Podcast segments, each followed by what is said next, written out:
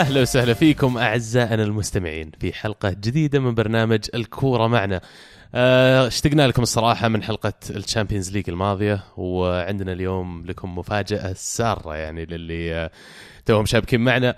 آه، معنا ضيفنا العزيز جاينا من جدة الأخ راكان العمودي أحد المتابعين على تويتر وإحنا نتابعه كذلك عنده أفكار رياضية جميلة دائما نناقشه فيها. حياك الله راكان. الله يحييك. وش تشجع؟ أهلاوي أهلاوي برشلوني. هذا بالنسبة اللي ما يعرفك يمكن تابعوه في تويتر. أعرف عزيز اللي معنا كمان اليوم يتابعه. يا أهلا وسهلا. حياك الله يا ركان حياك الله عبد الله. فعلا إحنا متابعين لك زي ما أنت متابع لنا. وكويس إنك يعني جاي اليوم أهلاوي. يعني عشان نقدر نسولف عن الموضوع شوي اللي يعني يمكن يحتاج يحتاج نطول حساس. الموضوع إيه، شوية إيه. حساس. لا كويس عندكم حكم اليوم. أنا محايد في في, في والله ما أدري عن موضوع. الحياد يا عبد الله صراحة. أهم شيء ما في المو الصراحه هو اللي هو اللي يفشل في موضوع الحياد. يعني معليش أحبك ألمو بس آه، عشانك منت بفيه اليوم. آه نبدأ حلقتنا بالدوري الأسباني. أهم مباريات الأسبوع هذا كانت اللي بنبدأ فيها ريال مدريد تعادل البارح مع أتلتيكو مدريد واحد واحد في سانتياغو برنابو. المباراة اللي يمكن أكبر الخاسرين فيها الفريقين والفريق الكسبان الوحيد كان برشلونة. مبروك يمكن أقول لك ركان الله يبارك فيك. آه كأنه ريال مدريد كان منشغل بإياب ال Champions أكثر من مباراة دوري ما تفرق عنده بشكل كبير يعني. وأتلتيكو خسر نقاط زي ما هو طول الموسم يعني. فعلاً يعني ما كسب أي فريق كبير تقريبا. برشلونة قربوا يحسمون اللقب المباراة. هذه عاد ريال مدريد كان عنده خطورة أو عدد تسديدات غير طبيعي على المرمى.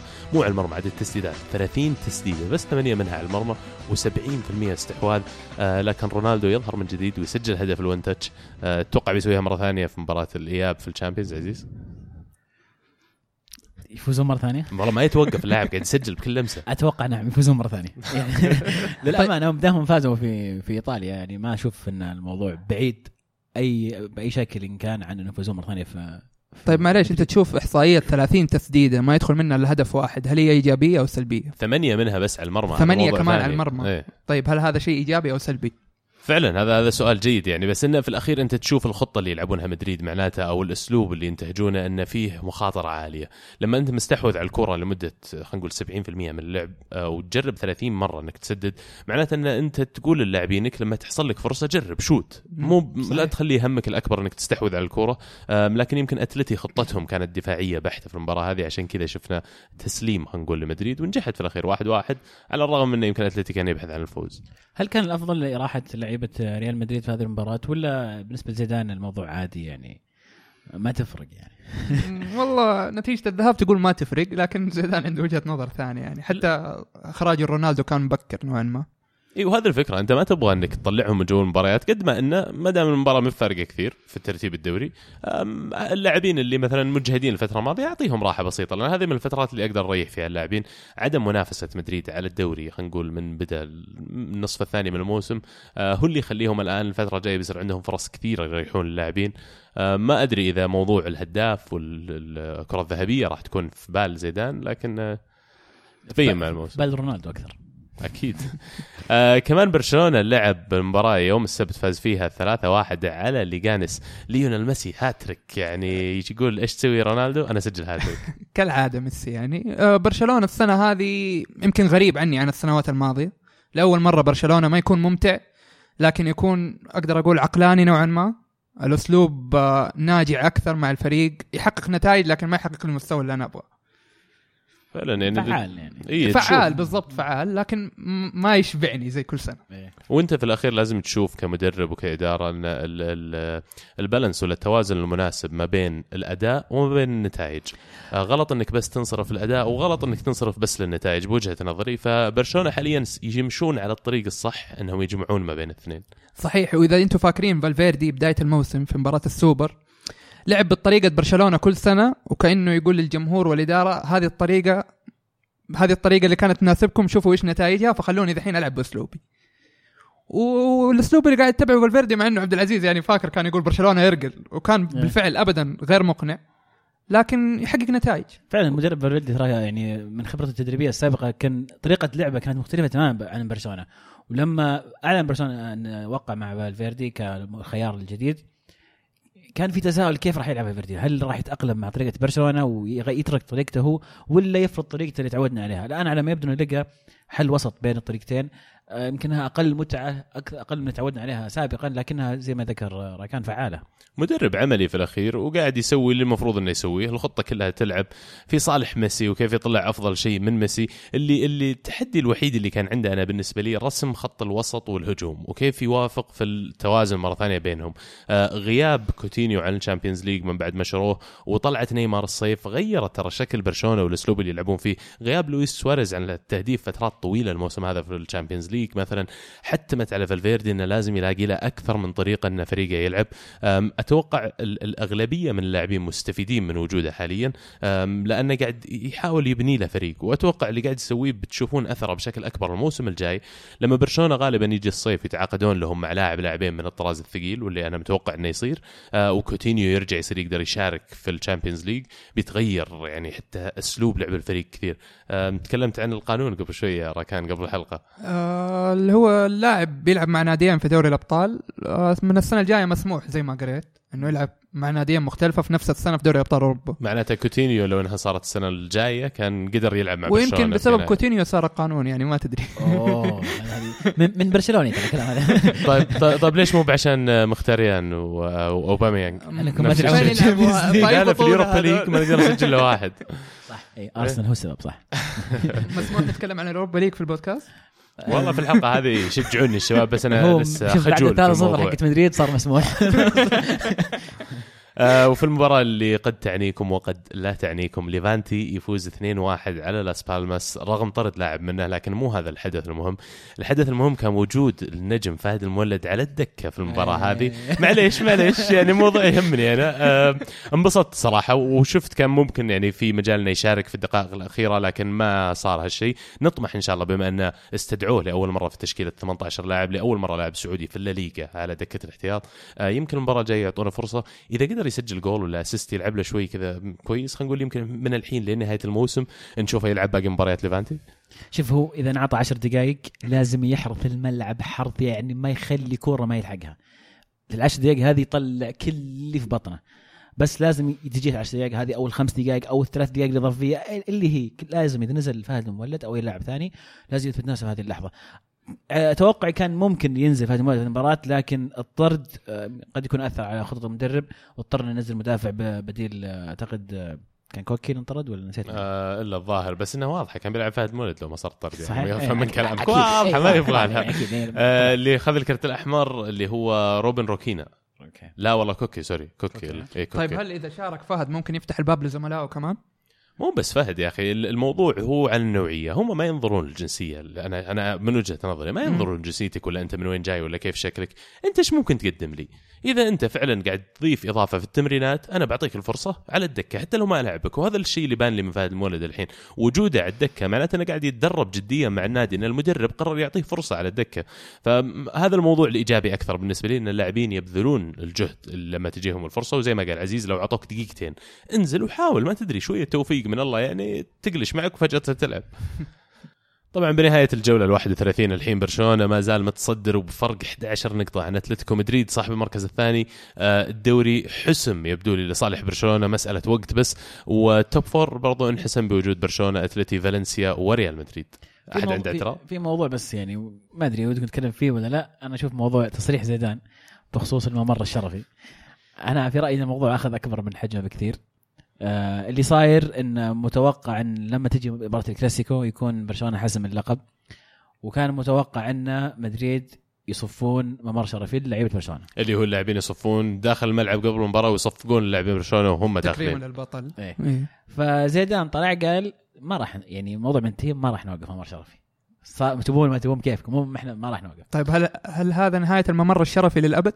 ومفروض لأنه هو يقول أو اللي فهمته من الإعلام إن هذا رد على برشلونة ما وقفوا ممر شرفي لما مدريد فاز بكأس العالم للأندية وجو في الكلاسيكو ما ما سووا لهم ممر شرفي ما تشوف إنه مختلف الموضوعين؟ ممكن لأن رد برشلونة إيش قالوا؟ قالوا هذيك البطوله ما شاركنا فيها إحنا فما لنا دخل نصفق لكم. الزبدة الزبدة أنا أشوف إنه ممر شرفي يسبب مشاكل أكثر ما هو يسبب أشياء كويسة يعني يدعو إلى الطقطقة خلينا واقعيين. آه ما بت- بتصفون وبتصفقون لنا طقطقة بقى صار. فليش؟ خلاص. لا هو- والكلاسيكو أتوقع انه خلاص والكلاسيكو زادت حساسيته في السنوات الأخيرة يعني إيه. عن سابقا بعد ارتفاع مستوى مدريد. يمكن يسوون أندية ثانية غير برشلونة ومدريد لا وأنا أشوف معليش أنا لو إني إداري في النادي بالعكس بخليهم عيال كلب يصفون معليش اعذروني على الكلمة بس صف. ليش؟ لأن ذولي رجاجيل استاهلوا يفوزون بالدوري. أنت إيش سويت؟ خلاص صف ووقف. آه sorry صف وصفق لأن السنة الجاية تخليه هو يصف لك يصفق. يعطيك دفعة بس أشوف. عشان لازم يكون هو المباراة اللي بعد يعني تتويجك وما أدري. يعني الأندية الثانية ممكن تستمر بممر شرفي ما أدري بس انه أتوقع أعتقد في الكلاسيكو خلاص كذا إيه. انتهى رسميا يعني. مباراة حساسة كثير لكن آه، فعلا آه، قاعد يلعب mind games الموضوع كبر شوي وبيكي قال أنا ما راح أقدر أنام وأنا أفكر في الممر الشرفي صراحة. لا جميل رد فعله. آه لكن فعلا مبروك لبرشلونة مقدما اللي ممكن يحسمون اللقب بعد تقريبا أربع مباريات بس آه يعني ما بقى شيء. نوصل لل Premier League الدوري الإنجليزي. محبوب الملايين واليوم أنا أحس إني لحالي يعني في محبي الدوري الإنجليزي. يوم طالعت وجيهكم وأشوف ما حد فارقة معه. العادة العيال يستانسون ومتحمسين. وينكم يا ألمو دبي لكن مباريات آه، كثيرة صارت آه، الجولة هذه. خلينا نبدأ من المباريات اللي خلينا نقول ما كان فيها حسم كثير ولا آه، لجلجة كثير. ما أدري تنفع الكلمة. بس آه، إيفرتون تعادلوا صفر صفر أمام ليفربول في ال Merseyside derby. يمكن يزعلون مني محبين ليفربول لكن مبروك التعادل لهم لأن في آخر عشر دقائق ولا ربع ساعة قاد كادت تطير المباراة منهم. ولكن ال- المعنى الأكبر بالنسبة لهم يمكن بقائهم في المركز الثالث أه، أمام توتنهام. بنفس عدد النقاط توتنهام في يدهم مباراة. يمكن ليفربول ما ألقى أي اهتمام بهذه المباراة بحكم إنه وراه مباراة Champions League آه، التشكيلة أيضا اللي- دخل فيها كلوب. آه، يمكن توضح هذا الشيء أكثر. محمد صلاح أعتقد يعاني من آه، آلام بسيطة فأفضل إنه يكون خارج كذا تماما. فيرمينيو ما بدأ. في أكثر من خيار كان يعني يدلك إنه آه، صح ديربي له يعني وضعه الخاص لكن ما يهم. يعني إذا ما فزنا أهم شيء يمكن نحاول ما نخسر. الأهم الآن مباراة ال- الإياب أمام آه، السيتي. سبيرز بعد صاحب المركز الرابع فاز 2-1 خارج أرضه أمام ستوك سيتي. كريستيان إريكسن سجل هدفي المباراة لتوتنهام أه، اللي قدروا انهم يتقدمون بعد ما جابوا التعادل. ستوك سيتي بهدف جميل عن طريق مامي ديوف. أه، توتنهام فريقهم يا أخي ما أدري ذكرت عندنا في الحلقة الماضية ولا جالس اسولف مع واحد من الشباب ما يحضرني لكن كان يقول المشكلة في سبيرز لنا ك خلينا نقول مشجعي الفرق الأخرى في الدوري الإنجليزي انه قبل كانت المراكز الأربعة الكبرى دائما محجوزة لفرق لا أربعة أو خمسة فرق يعني إذا طلع واحد يرجع واحد لا يقول لكن الآن سبيرز لهم موسمين ورا بعض في ال top four وهم مرتاحين بعد. فيقول حاليا بيصير طموحهم الموسم الجاي هو المنافسه على اللقب وفريقهم فعليا آه، كويس فريقهم مرتب والإمكانيات اللي عند لاعبينهم تسمح لهم إنهم فعلا ينافسون على الدوري. آه، مدربهم رائع وعندهم فرصة حقيقية أنهم يطردون أحد مثلا تشيلسي ولا أرسنال ولا ليفربول من ال top four وهذا اللي صار الموسم هذا. السبيرز يحتاج بطولة تفك له الطريق بعد كذا. كل العناصر جاهزة ومتواجدة في الفريق اللي ناقصه بطولة حتى لو بطولة كاس تدله بس على طريق المنصات. أما غير كذا مو ناقص أي شيء والفرق الثانية زي أرسنال وحتى تشيلسي أنا ماني شايف أي خطة واضحة. ماني شايف أي مبادئ ممكن تأسس لفريق ينافس توتنهام أو ينافس في المستقبل على بطولة الدوري. تشيلسي في نزول هذا مشكلتهم بنائهم بالملعب الجديد بي بيكبلهم كثير وبيحد من قدرتهم الشرائية فهذا الشيء بيخليهم يتراجعون أكثر وأكثر. آه، في اليوم قريت موضوع جميل على Goal dot com اللي يحب يقرأ إنه كيف تشيلسي المفروض يتفادون السقوط اللي مر فيه أرسنال. فالحالتين مشابهة كثير أنا أشوف في بداياتها على الأقل. وحاليا سبيرز فعلا يعني يمكن لازم بس يحتفظون بالنجوم الكبار اللي عندهم. هاري كين لازم ما يطلع اريكسن لازم ما يطلع ديلي علي آه، التشكيلة الأساسية ال 11 لاعب لازم ما يطلعون. ومؤسف جدا لو يمر عليهم صيفية جاية الصيف الجاي يصير زي الصيف الماضي اللي ما قدروا يلقون فيه أي واحد يشترونه. كان نوعية اللاعبين اللي يبغونها مو متوفرة في السوق واللي متوفرين ما يبغون يروحون للسبيرز. لكن أمل بوكيتينو إنه بعد اللي قدموه الموسم هذا إنهم أثبتوا نفسهم كأحد ال- ال- الفرق القوية في ال Premier League وإثباتهم لقوتهم المادية بعد إنهم يقدرون يعطون رواتب ممكن يجذب اللاعبين اللي هم يبغونهم.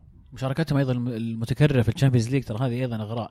يعني لما تقعد مع اللاعب عشان تفاوضه أنت تقول له أنا عندي المشروع الفلاني هذا وأنا عندي آه، أنا شاركت في ال Champions League في آخر مثلا ثلاث أو أربع سنوات أنا مشروعي طويل المدى أحتاجك تكون أنت جزء من هذا المشروع. تقدر تقنع اللعيبة بهذه الأشياء اللي اللي مو بس مادية لا يظهرك أمام العالم على أكبر مسرح اللي هو. ال Champions League بالضبط. مو بس يا عزيز آه، إنه إغراء للعيبة حتى أنت تبني شخصية للفريق اللي عندك وللعيبة اللي عندك. لما أنت تعودهم على اللعب في دوري الأبطال على المراكز الأولى في الدوري هذا بيساعدك بعدين في هدف تحقيق بطولات قدام يعني. آه في كمان مباراة اللي لعبت يوم الأحد. تشيلسي يتعادل واحد واحد أمام ويست هام بعد ما سجل الهدف الأول. أزبيليكويتا خافير هرنانديز تشيكاريتو يرجع ويسجل هدف التعادل. ويست هام اللي كانوا يعانون كثير في الدوري الموسم هذا. صار لهم مشاكل مع الإدارة مع الجماهير ما بقى أحد متهاوشوا معه. مع كذا يلقون نفسهم في المركز 14 بعيدين عن شبح الهبوط إلى حد ما. آم، أداء كويس من ويست هام لكن تشيلسي هم اللي يمكن لازم يراجعون أنفسهم. حاليا تشيلسي وأرسنال في نفس المكان. زي ما قلت لكم المركز الخامس والسادس فرقهم عن الرابع كبير صعب اللحاق فيهم بعد هذه المباراة. تشيلسي ومشاكل كونتي مع الإدارة يعني باينة واضحة على الفريق مو بس في الإعلام. ما أنت داري الفريق فين رايح؟ وزي ما قلت أنت بين الملعب دحين بيكبلهم ماليا أكيد. فما في أي بوادر إيجابية لتشيلسي يعني حتى في السنوات الجاية. وكمان غياب عن الأبطال الموسم القادم بيكون مؤثر بشكل كبير على الصفقات يعني. صح؟ ومكلف عليهم ماديا بعد غيابهم. آه، المباراة كمان اللي لعبت ويمكن ما لها أهمية بعد. أرسنال يفوز 3-2 أمام ساوثهامبتون في مباراة جميلة للأمانة. آه، شهدت طرد محمد النني في الأخير. آه، ويلبك سجل هدفين وأوباميانج سجل هدف. أوباميانج مستمر في التسجيل مع الفريق. ال contribution أو ال- ال- اللي قاعد يقدمه الفريق شيء إيجابي. أنا عاجبني اللاعب إلى الآن. قاعد يلقى مكانه لكن إصابة مخيتاريان يمكن في المباراة هي ال- الشيء السيء سمعت إنه جه رباط. أتمنى إنه مو بهذا اللي صار لأن محتاجينه في اليوروبا ليج منظر المدرجات مو مزعجك يا عبد الله؟ إلا بس فعليا تكلم عنها أرسن فنجر قال لنا يعني لما إحنا مو قاعدين ننافس على شيء المركز الخامس أو السادس ما في أمل حتى اللحاق بال top four ليش يجي الجمهور؟ وفعلا الملعب لما تجي تشوفه فاضي تعرف إنه في شيء خطأ قاعد يصير، أنا من أول على فكرة أنادي أقول إذا الجماهير مو بعاجبها اللي قاعد يصير على الملعب لا يحضرون يا أخي هذا أبسط طريقة تقدر تضغط فيها على الإدارة وعلى الرعاة وعلى غيرهم. فللأسف إن هذا اللي صاير وشيء ثاني معلومة بس لما يجون يعدون الجماهير ترى يعدون التذاكر اللي انباعت ما يذ...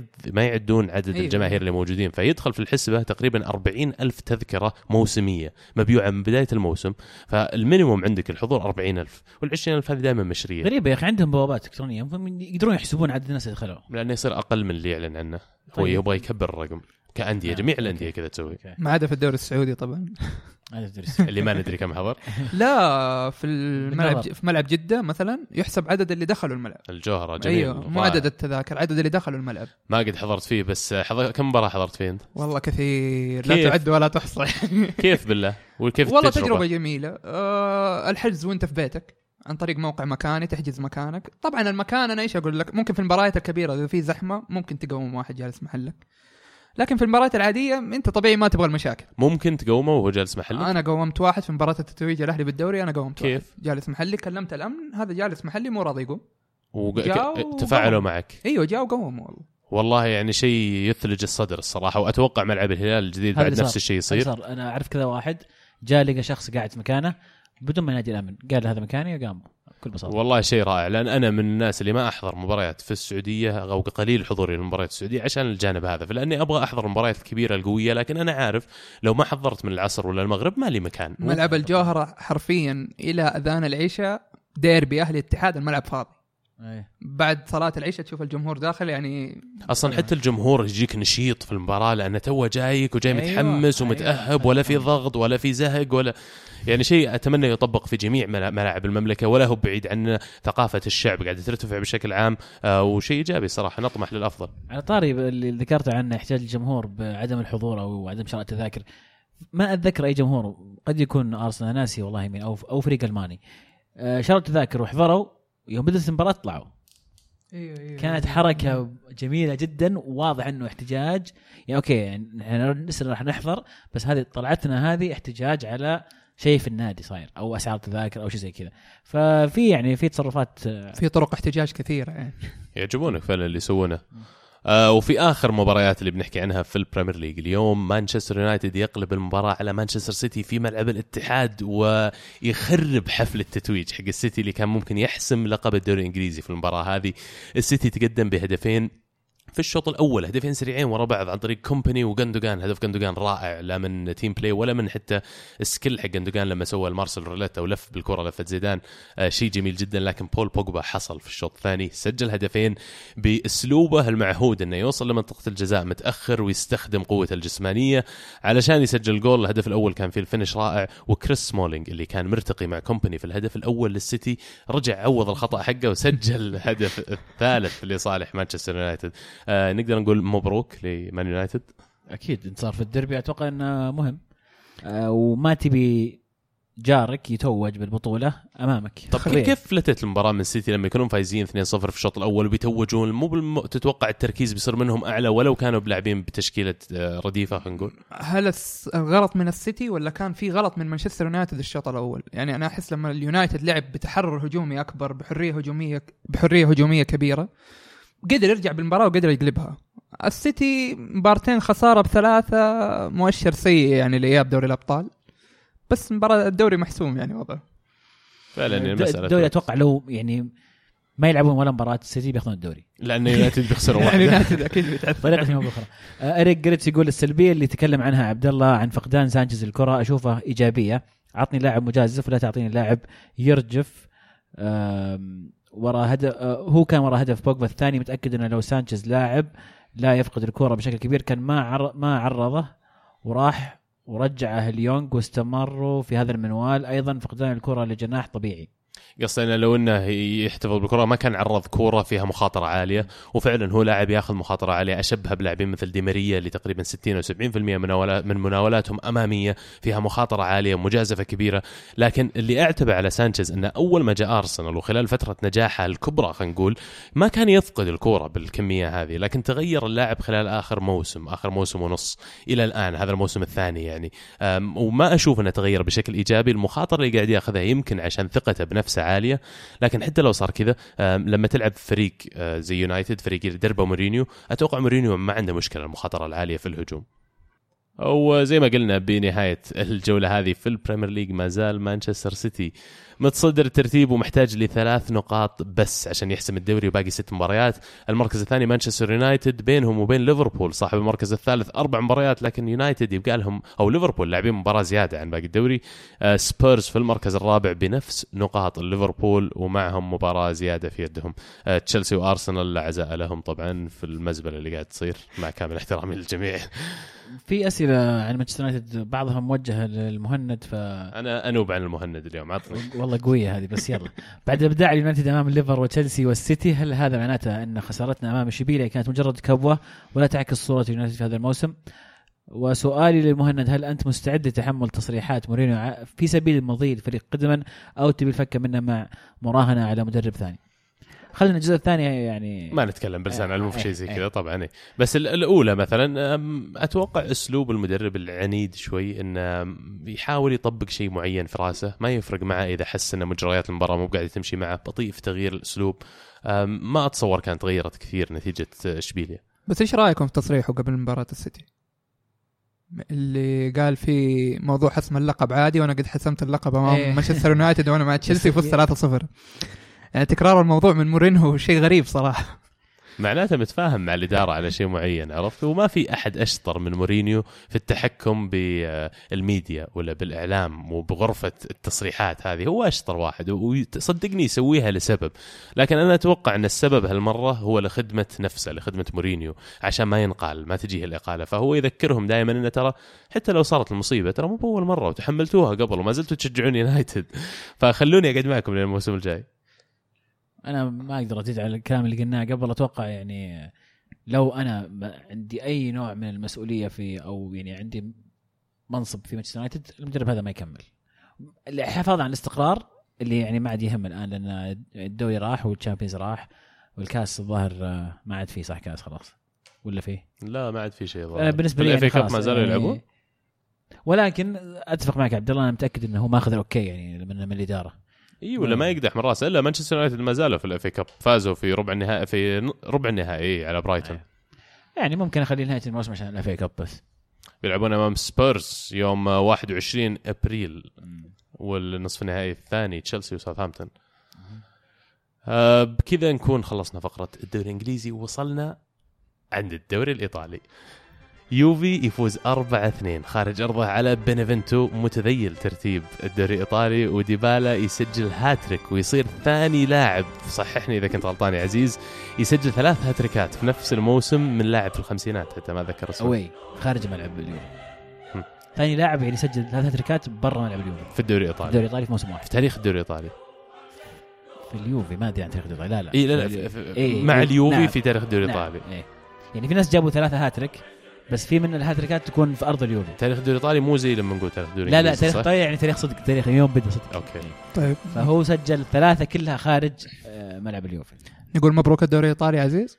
آه لا لا. كيف لا؟ يعني منطقيا هو أنا يعني مو ما في منطقيا ما في منطقيا. هو اليوفي طبعا قريب جدا واليوفي إذا تصدر صعب إنك تلحق فيه بس أربع نقاط وباقي سبع مباريات. فعليا ما بعد فعلا ما بعد حسم. فعليا لكن أنا أتكلم منطقيا. حتى منطقيا. هل نابولي قادر على اللحاق؟ هو نابولي بغى يخسر بغى يجيب بالضبط أنا يجيب لسه كان بصل الأسبوع بالنسبة لي نابولي ترى الين قلبها في آخر دقيقة. بعد لا تنسى إن عندهم مباراة صح إنها في أرض اليوفي لكن عندهم مواجهة مباشرة. قد يكون لها دور في ال- في الموضوع. وهو اليوفي يعني تقريبا طلع من ال Champions League فراح يركز على الدوري ما الدوري. أنت واضح عندك وجهة نظر كان في موضوع حسم اللقب أنت تحس أنا أشوف اليوفي حسم اللقب من قبل ما يبدأ يعني. من قبل ما يبدأ الدوري. من قبل ما يبدأ يعني حسم اليوفي اللقب بكافة السيناريوهات الممكنة. طيب ما حتى لما اليوفي ما كان يلعب كويس بداية الموسم كنت لسه تعتقد إنهم بيرجعون؟ إيوه كان قادر على العودة. آه، يعني حتى الموسم الماضي أعتقد اليوفي بداية الموسم كان سيء جدا ومع ذلك قدر يلحق بالمت- بالمتصدر وقدر ياخذ الدوري. اليوفي الظاهر الظاهر الظاهر قاعد يطق جول. لأن قبل. موسمين قبل موسمين بدأ الدوري وفرق المتصدر عن اليوفي 10 نقاط. في الجولة 14 10 نقاط فرق.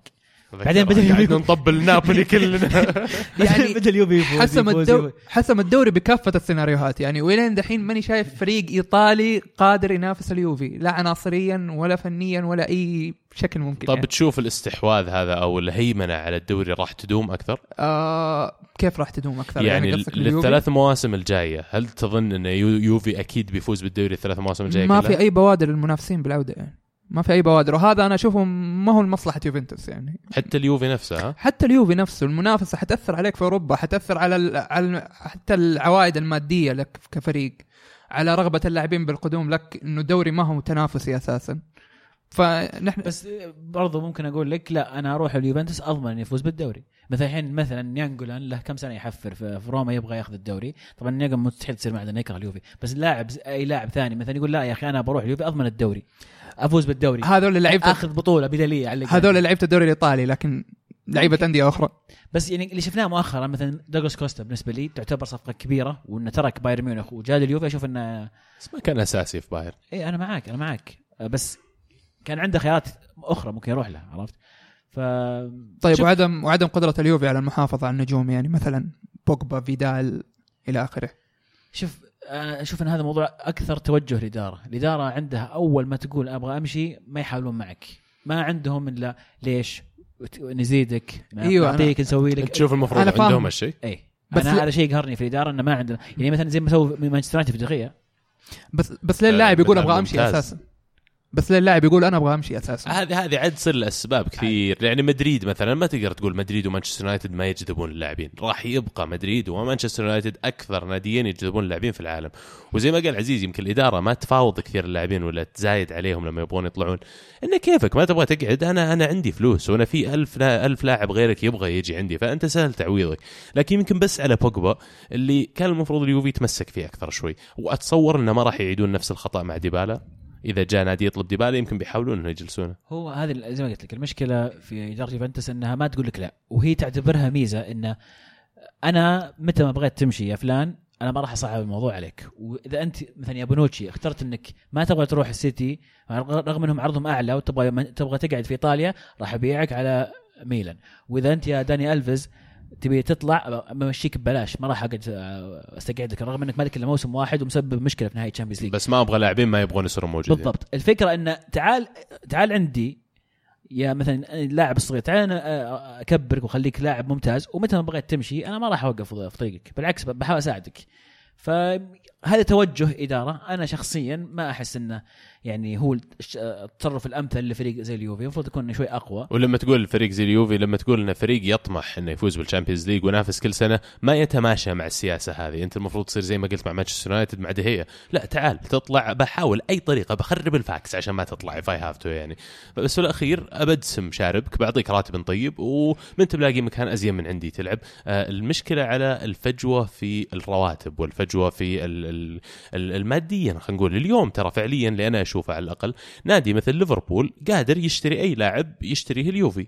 ما في فرق مادي بين ليفربول واليوفي حتى سبيرز حتى تشيلسي حتى أرسنال. وهذا إيش سببه؟ يمكن أكثر حتى الأندية الإنجليزية. هذا إيش سببه يعني؟ الف... العوائد المادية ليه في الدوري الإيطالي أقل من البقية بشكل عشان زي ما قلت منافسة. أتفق معك تماما ركان. إيه. لما ذكرت ما ذكرت إن موضوع ما في منافسة عودة اثنين زي ميلان والانتر إلى ال Champions League والمنافسة على الدوري مهمة جدا لأن هذا من سمعة الدوري الإيطالي. الآن الدوري الإيطالي في الترتيب الأوروبي كنقاط تخطى الألماني رجع تخطاه. ولكن إذا يب إذا عنده أي طموح إنه يستمر ويوصل للدوري الإنجليزي ويوصل للدوري الإسباني أو حتى يقرب منهم في عدد النقاط لازم الفرق هاي تشارك في ال Champions League لازم تؤدي ادوار في ال Champions League. هذه أول مرة يكون في فريقين في دور الثمانية من إيطاليا. من كم سنة؟ من زمان ترى ما صارت. ف يعني كويس إن روما وصلوا تطور هذا الشيء صح؟ تخيل تخيل دوري إيطالي بيوفنتوس قوي وميلان وإنتر وروما ونابولي. ونابولي كل هذول ولاتسيو في حالة جيدة يرج... طبيعي إن الإعلام راح يرجع يتوجه لإيطاليا المبالغ تدفع على النقد التلفزيوني راح تعلى الإعلانات راح تزيد. هذا كله راح يقوي الدوري الإيطالي ويقوي ال- هذا وفلوس ترجع. إحنا قد تكون هجت بنا السالفة شوي لكن مبروك الفوز على بينيفنتو يا عموما عزيز. بنفنتو متذيل الترتيب زي ما ذكرت سبب مشاكل الدفاع اليوفنتوس آه يعني آه، بغت بغت بغت تضيع يعني بغت تهج زي السالفة تو. آخر ربع ساعة تقريبا من المباراه صح؟ أيوة، آخر شيء نزل نزل هيغوايين نزل كوستا وعدلوا الأمور وهاتريك ديبالا بعد ما قصر. آه روما يضيع فرصة ذهبية أنه يثبت نفسه كأحد الأندية المتأهلة لل Champions League الموسم الجاي وخسر المركز الثالث بعد خسارته 2-0 أمام فيورنتينا في روما نفسها. يعني أنك خل عنك أنك تخسر ضد فيورنتينا في سباق على ال top four أنك تخسر على ملعبك واهداف الشوط الأول ما حتى في مقاومة ولا أنت باللي فزت في مباراتك ضد برشلونة عشان أنك تجي تقول إني مجهد مصقوع 4 ولا 1 انت ريحت لعيبتك عشان مباراة برشلونة ولا يعني أي شيء. مع إنه حرام صراحة مباراة برشلونة أنا قلتها من وجهة نظري النتيجة الأمثل والاجدر اللي كان المفروض التعادل الفريقين والمباراة هذه كمان برشو... آه، روما ترى سوى شيء استهبال يعني وبس مع كذا ما توفقوا. كان عندك اعتراض يا البرشلوني؟ لا أبد ما في اعتراض. يعني من أهداف المباراة روما سجل ثلاث أهداف في مباراة برشلونة. هذا شيء كافي يعني. روما فاز على روما ها؟ روما فاز على روما بالضبط.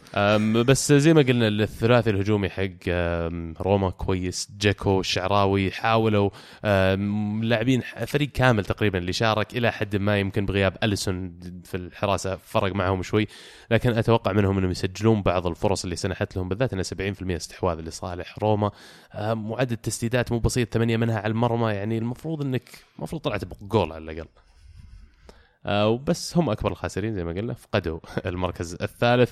آه، وفي المباراة بعد اللي بعدها بنتكلم عنها اليوم تورينو كمان يفوز في تورينو 1-0 على إنتر ميلان اللي كمان ضيع الفرصة إنه يرجع لل top four.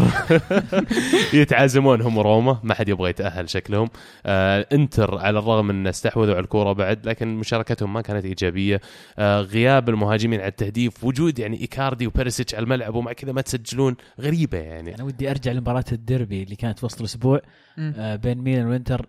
إيكاردي ضيع كورتين قدام الباب يعني ما تضيع. شيء شيء كان مرة غريب. ولاعب زي إيكاردي يعني نعرفه هداف لاعب صندوق. هذه هذه هذه لعبته. آه، كانت مباراه يعني حلوة ما نقول يعني مرة متعه كانت حلوة. لكن آه، أتوقع بسبب انها وسط الأسبوع آه انتهت صفر صفر. كذا أحس اللعيبة وسط الأسبوع ما لهم خلق يلعبون. دائما مباراة الأسبوع تصير خايسة. باستثناء Champions League لأن لها اجواء شغلهم أغاني وكذا. و by the way ما شغلوا لهم ال music. ما لا شغلوهم حق إيطاليا. ايطاليا عاديه يا أخي تعرف لما يقولون آه، المدرب الفلاني سوى براندلي لا. لا أول مرة ما مرت. عليكم. لا. وش يا برانديلي هذه في كأس العالم لما كان يدرب إيطاليا. ما أدري هو 2006 الظاهر؟ إيه. 2006 كان واحد من كأس العالم ما ما يحضرني. هي 2000 لا لا 2010 يمكن. 2006 كان ليبي طبعا. إي ليبي sorry 2010 2006 حققوها. عموما هي ولا امم أوروبا فكان أحس كان حركة يسويها سواها كذا مرة في مباراة اللي ينزل لاعب دقيقة 30 ودقيقه 60 يسحب اللاعب ينزل لاعب ثاني يا إما إصابة يا إما يجي شيء. عرفت؟ فهذه صارت ال phrase براندلي ذكرني فيها إن إن يوم حكيت عن إيكاردي الحين فهذا ال phrase أو العبارة بتصير لما لاعب يضيع والمرمى فاضي آه سوى إيكاردي. عشان طيب ترى سواها رونالدو قدام يوفنتوس. إيه بس يعني مسجل double بس كان يعني اي بعد ال double فما حد يقدر يتكلم سوي اللي. يبغى معليش لا هو حقت إيكاردي ضد الميلان كانت too much يعني في ثنتين والله جداً صدق، ما تترقع آه عموما نابولي يفوز 2-1 على كييفو قلب المباراة في الأنفاس الأخيرة بغى يخسر المباراة لكن إيش صار؟ راكان شفت المباراة؟ آه شفت آخر الدقائق لأنه كنت مجهز بصل. الأسبوع يعني لكن نابولي قدر يقلبها في آخر عشر دقائق. قدر يحافظ على الأقل على المنافسة ولو إنه من وجهة نظري الشكلية في الدوري الإيطالي. شوية إثارة نضمنها للجولات الباقية يعني. أقول لك معلومة تصدمك. نابولي 33 تسديدة في المباراة. 12 منها على المرمى ومع كذا ما جت الأهداف إلا دقيقة 88 و93 يعني. في مقابل آه، كييفو تسديدتين بس على المرمى واحدة منها جول. هذا و24% بس استحواذ ما يبون شيء ما يبون منك شيء. عطني يا حبيبي هجمتين أسجل منها جول واقفل بس سالفة قفل ما زبطت معهم لم تزبط معنا. بس آه، نابولي فعلا قاعد يعني يعني هالمره زبطت معهم. ما يعني ما أتوقع المرات الجاية هل تزبط؟ هذا هو. لاتزيو أحد مفاجآت الموسم هذا في الدوري الإيطالي يفوز خارج أرضه أمام أودينيزي 2-1 تشيرو إيموبيلي أحد هدافي الدوريات الاربعه الكبرى. آه، يسجل الهدف آه، الأول لهم أو هدف التعادل ولويس ألبرتو سجل الهدف الثاني المباراة حسمت كلها في الشوط الأول فاللي شاف الشوط الأول وطف التلفزيون صح عليك استمر يا عزيزي توقعاتك في مكانها. آه لاتزيو فاجأني كثير هذا الموسم لا في الدوري الإيطالي ولا في أوروبا فريق يلعب كرة قدم جميلة لاعب واحد بالذات حاط عيني عليه أكيد كل من اللي عنده أندية متابعة يمكن البرشلوني مش فارقة معه. آه ميلينكوفيتش سافيتش. إحدى مفاجآت الموسم هذا. الموسم الماضي كان رائع اللاعب كذلك لكن الموسم هذا إضافته للفريق من ناحية استمرارية و consistency إن كل مباراة قاعد يقدم نفس الأداء. أشبه لاعب له من طريقة اللعب بقول هو خليط ما بين بوجبا وماتيتش تقريبا. لاعب يلعب في خط الملعب في خط الوسط هجومي نزعته أكثر من دفاعي لكن مع كذا جسديا قوي جدا. طويل اللاعب يستفيد من قامته ووصوله لمنطقة جزاء متاخرا. أتوقع أو على توقع وكيل أعماله هو ريولا مديره بعد؟ لا يا رب لا. ليه؟ كيف علاقتكم معه لا علاقتنا كويسة مع ريولا بس ريولا مو بعلاقته كويسة مع أي أحد. تخرب اللاعبين صح؟ علاقته كويسة مع الريال مع مو بالريال الفريق الريال ال- ال- العملة. بس فعلا يعني لأن ميلينكوفيتش سافيتش الآن مطلوب من عدة أندية الصيف الجاي. أه، في احتمال كبير إنه يطلع أه، ومتوقع إن النادي الجاي اللي راح يروح له راح يصير كبير وراح يلعب في ال Champions League. لأن اللاعب يستاهل اللاعب يستاهل إنه يلعب في ال Champions League. علاقتنا مع لاتسيو علاقة اليوفي مع لاتسيو مو بمرة كويسة. آه، ما صار انتقال اليوفي من لاتسيو إلا يمكن لشتاينر قبل كم ست سبع سنوات. فأتوقع أنه ما في أمل يوفي ياخذه. وفوق كذا إذا دخلوا أندية إنجليزية إذا فعلا أندية إنجليزية مثلا مقتنعة أو أندية إسبانية يعني ما أتوقع أندية إسبانية يستعجلون على لاعب خلينا نقول غير مثبت تماما 100% أتوقع الدوري الإنجليزي راح يكون في منافسة منه.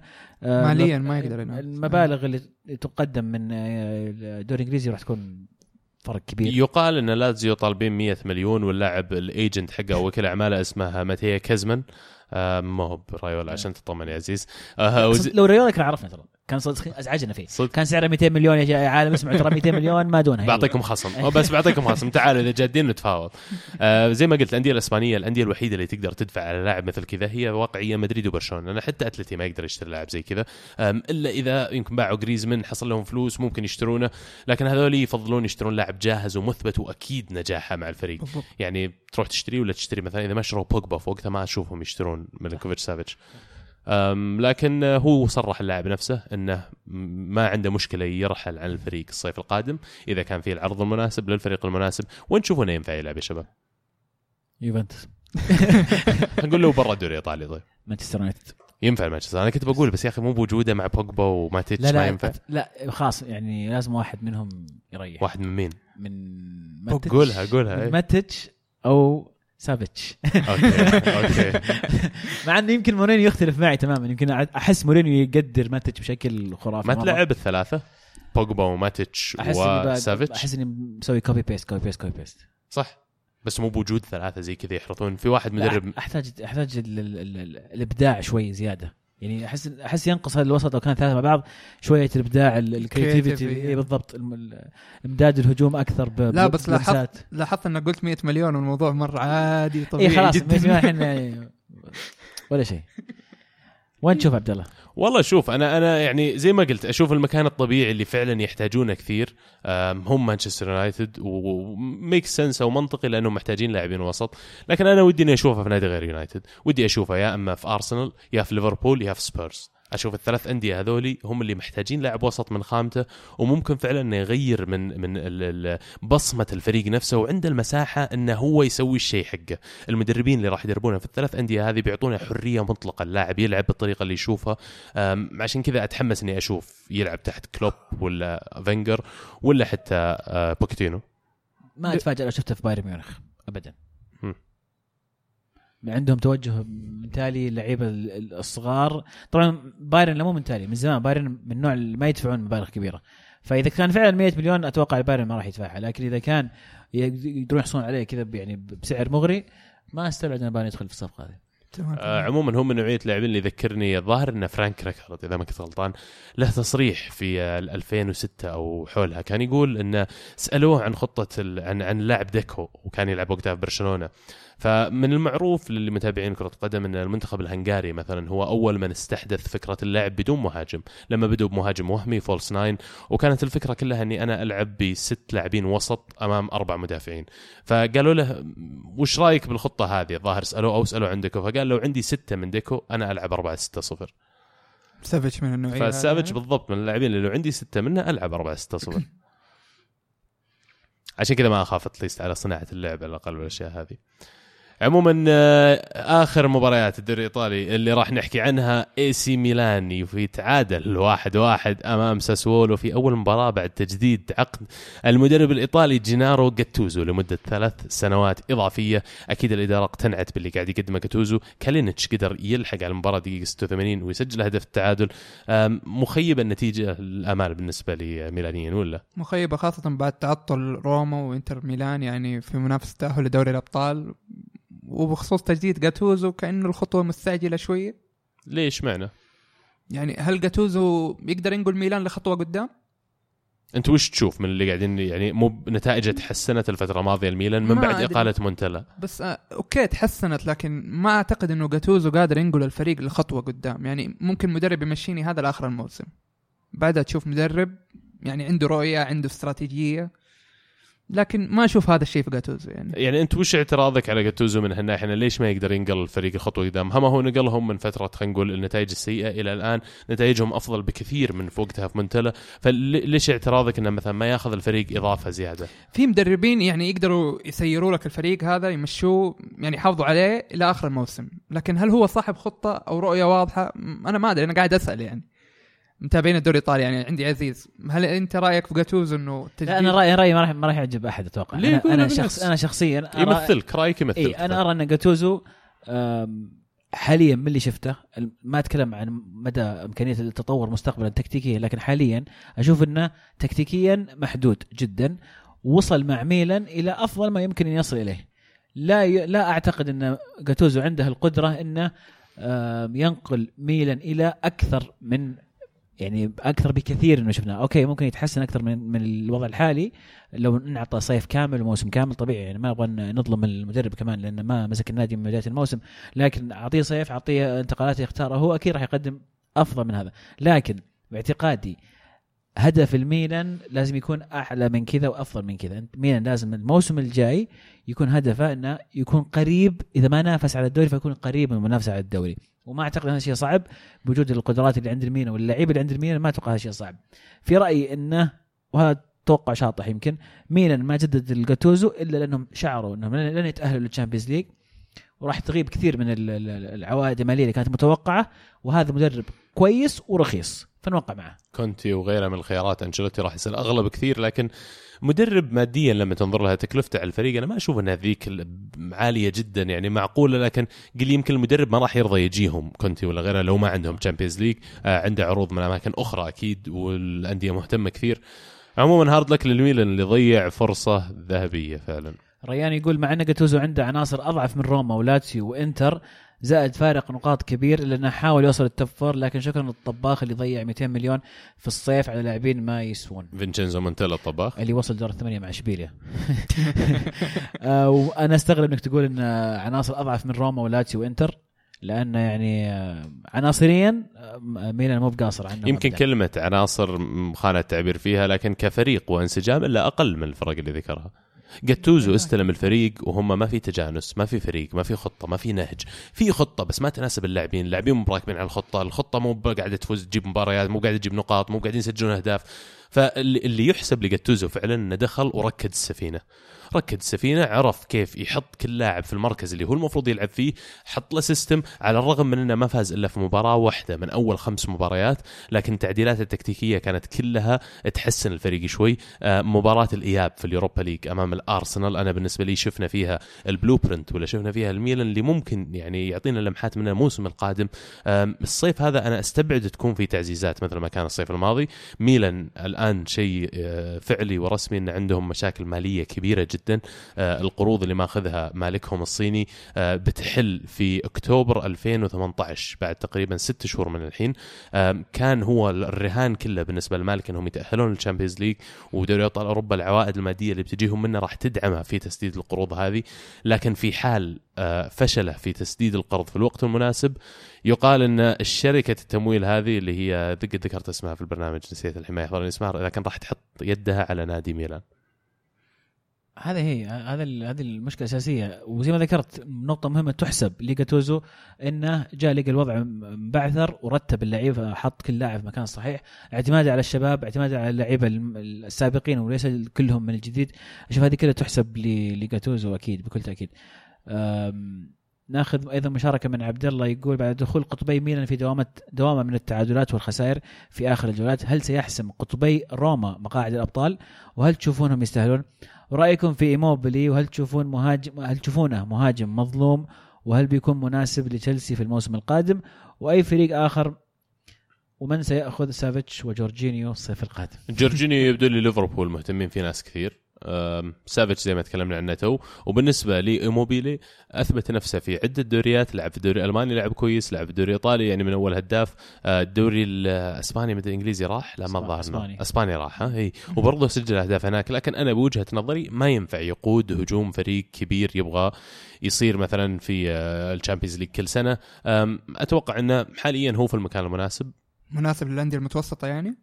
يعني مو متوسط يعني هو, قد هو مع دورتموند للأمانة أنا ما أشوف إنه أثبت نفسه. أشوف إنه يعني ما ما لقى نفسه في دورتموند ولا في اشبيليه نفس الشيء. اشبيليه سجل أهداف بس. يسجل أهداف بس يعني ك- كانوا متوقعين منه شيء أكبر أكثر من كذا شوي. في إيطاليا أح- أنا أفضل انه يقعد في إيطاليا له هو لأن اللاعب على ما يبدو إنه مو مرتاح إلا في إيطاليا. ولقى لقى مكانه في لاتسيو. يعني بعد تجارب عديدة في إيطاليا مكانه في لاتسيو ماشي ماشي ممتاز. قطبي ميلان دخلوا في دوامة. هل قطبي روما يستاهلون؟ هل أصلا فضل لهم المجال؟ وهل هم يستاهلون يكونوا في ال Champions؟ مو بصدفة. هذا تتم الكلام اللي قاله راكان قبل شوي على غياب المنافسة. مثلا في الدوري الإيطالي ممكن تأثر على اليوفي. نفس الشيء بالنسبة لغياب المنافسة في قطبي مدينة ميلان. ورجوع المنافسة في قطبي روما يوريك كيف الفريقين يرفعون مستوى بعض. ما هي صدفة إننا نشوف ناديين من روما موجودين في ال top four وناديين من ميلان برا ال top four أنا بالنسبة لي يستاهلون. آه اللي قدمه روما واللي قدمه لاتسيو أيضا مستويات جميلة وأيضا زي ما قلت في Europa League. أنا كانت مشكلتي الأزلية مع الطليان إنهم إذا راحوا ال Europa League يبط- يبطلون يلعبون يعني ينزلون. دائما التشكيلات الثانية آه لاتسيو ماخذ الموضوع جديا حتى الآن ما أدري شو وضعهم. فازوا مباراة الذهاب ولكن لا ماخذين الموضوع جد. فهذا شيء إيجابي. أكيد اللي واصل لل stage هذا لما توصل ال semi final ولا نص النهائي أي بطولة أكيد إنك تحلم بتحقيقها. ما يهم وش لو كانت كأس الحليب يا شيخ. أنت في الأخير هي هي ميدالية وهي كأس تعلقه أنت في بيتك كلاعب وإرث تاريخي لك إرث كروي. عموما بنهاية الجولة هذه الجولة رقم 31 يوفي ما زال في الصدارة. فرق أربع نقاط عن نابولي صاحب المركز الثاني وبعدين فرق كبير 17 نقطة عن صراع الثالث والرابع اللي فيه لاتزيو وروما. بنفس عدد النقاط 60 نقطة. الدوري الإيطالي يبدو لي الفرق في المواجهات المباشرة ولا عدد الأهداف؟ مواجهات مباشرة. okay. وقطبي مدينة ميلان بعدهم في المركز الخامس والسادس فرق إنتر ميلان عن ال top four نقطة واحدة بينهم وبين الرابع والثالث وفرق ميلان ثمان نقاط للأسف اللي ضيعوا الفرصة في تقليصها في المباراة الماضية إلى ست نقاط. ممكن تعطيهم فرصة حقيقية باللحاق بهذه الأندية. بالذات ميلان باقي له مباريات الظاهر أمام لاتزيو وروما الفترة الجاية. آه ميلان يا طويل العمر والسلامة. آه ما بقى له مباريات. امام لاتسيو روما الفترة الجاية. أسحب ال ال الكلام هذا. لكن باقي له أمام نابولي باقي له أمام يوفي. وضعهم شكله انحسمت إنهم خلصنا برا. منهم إحنا خلصنا من الميلان خلاص يوفي خلص الميلان لا باقي واحدة. لعبوا لا،. باقي واحدة يا طويل العمر تونا. لاعبين تونا لاعبين قبل أسبوعين. يا ابن الحلال باقي في كوبا إيطاليا. آه اي في الكاس. لا نتكلم عن الدوري. لا هو هو عرف إنه غلطان مدير okay. اي صح باقي الكاس. hard luck لمحبي الميلان. ومبروك لمحبي الدوري الايطالي رجعت المنافسة على الأقل بالنسبة لأندية مثل لاتسيو وروما ونابولي. يعجبني إني أشوف الأندية هذه موجودة في top four وموجودة في ال Champions League الموسم الجاي بدون تصفيات.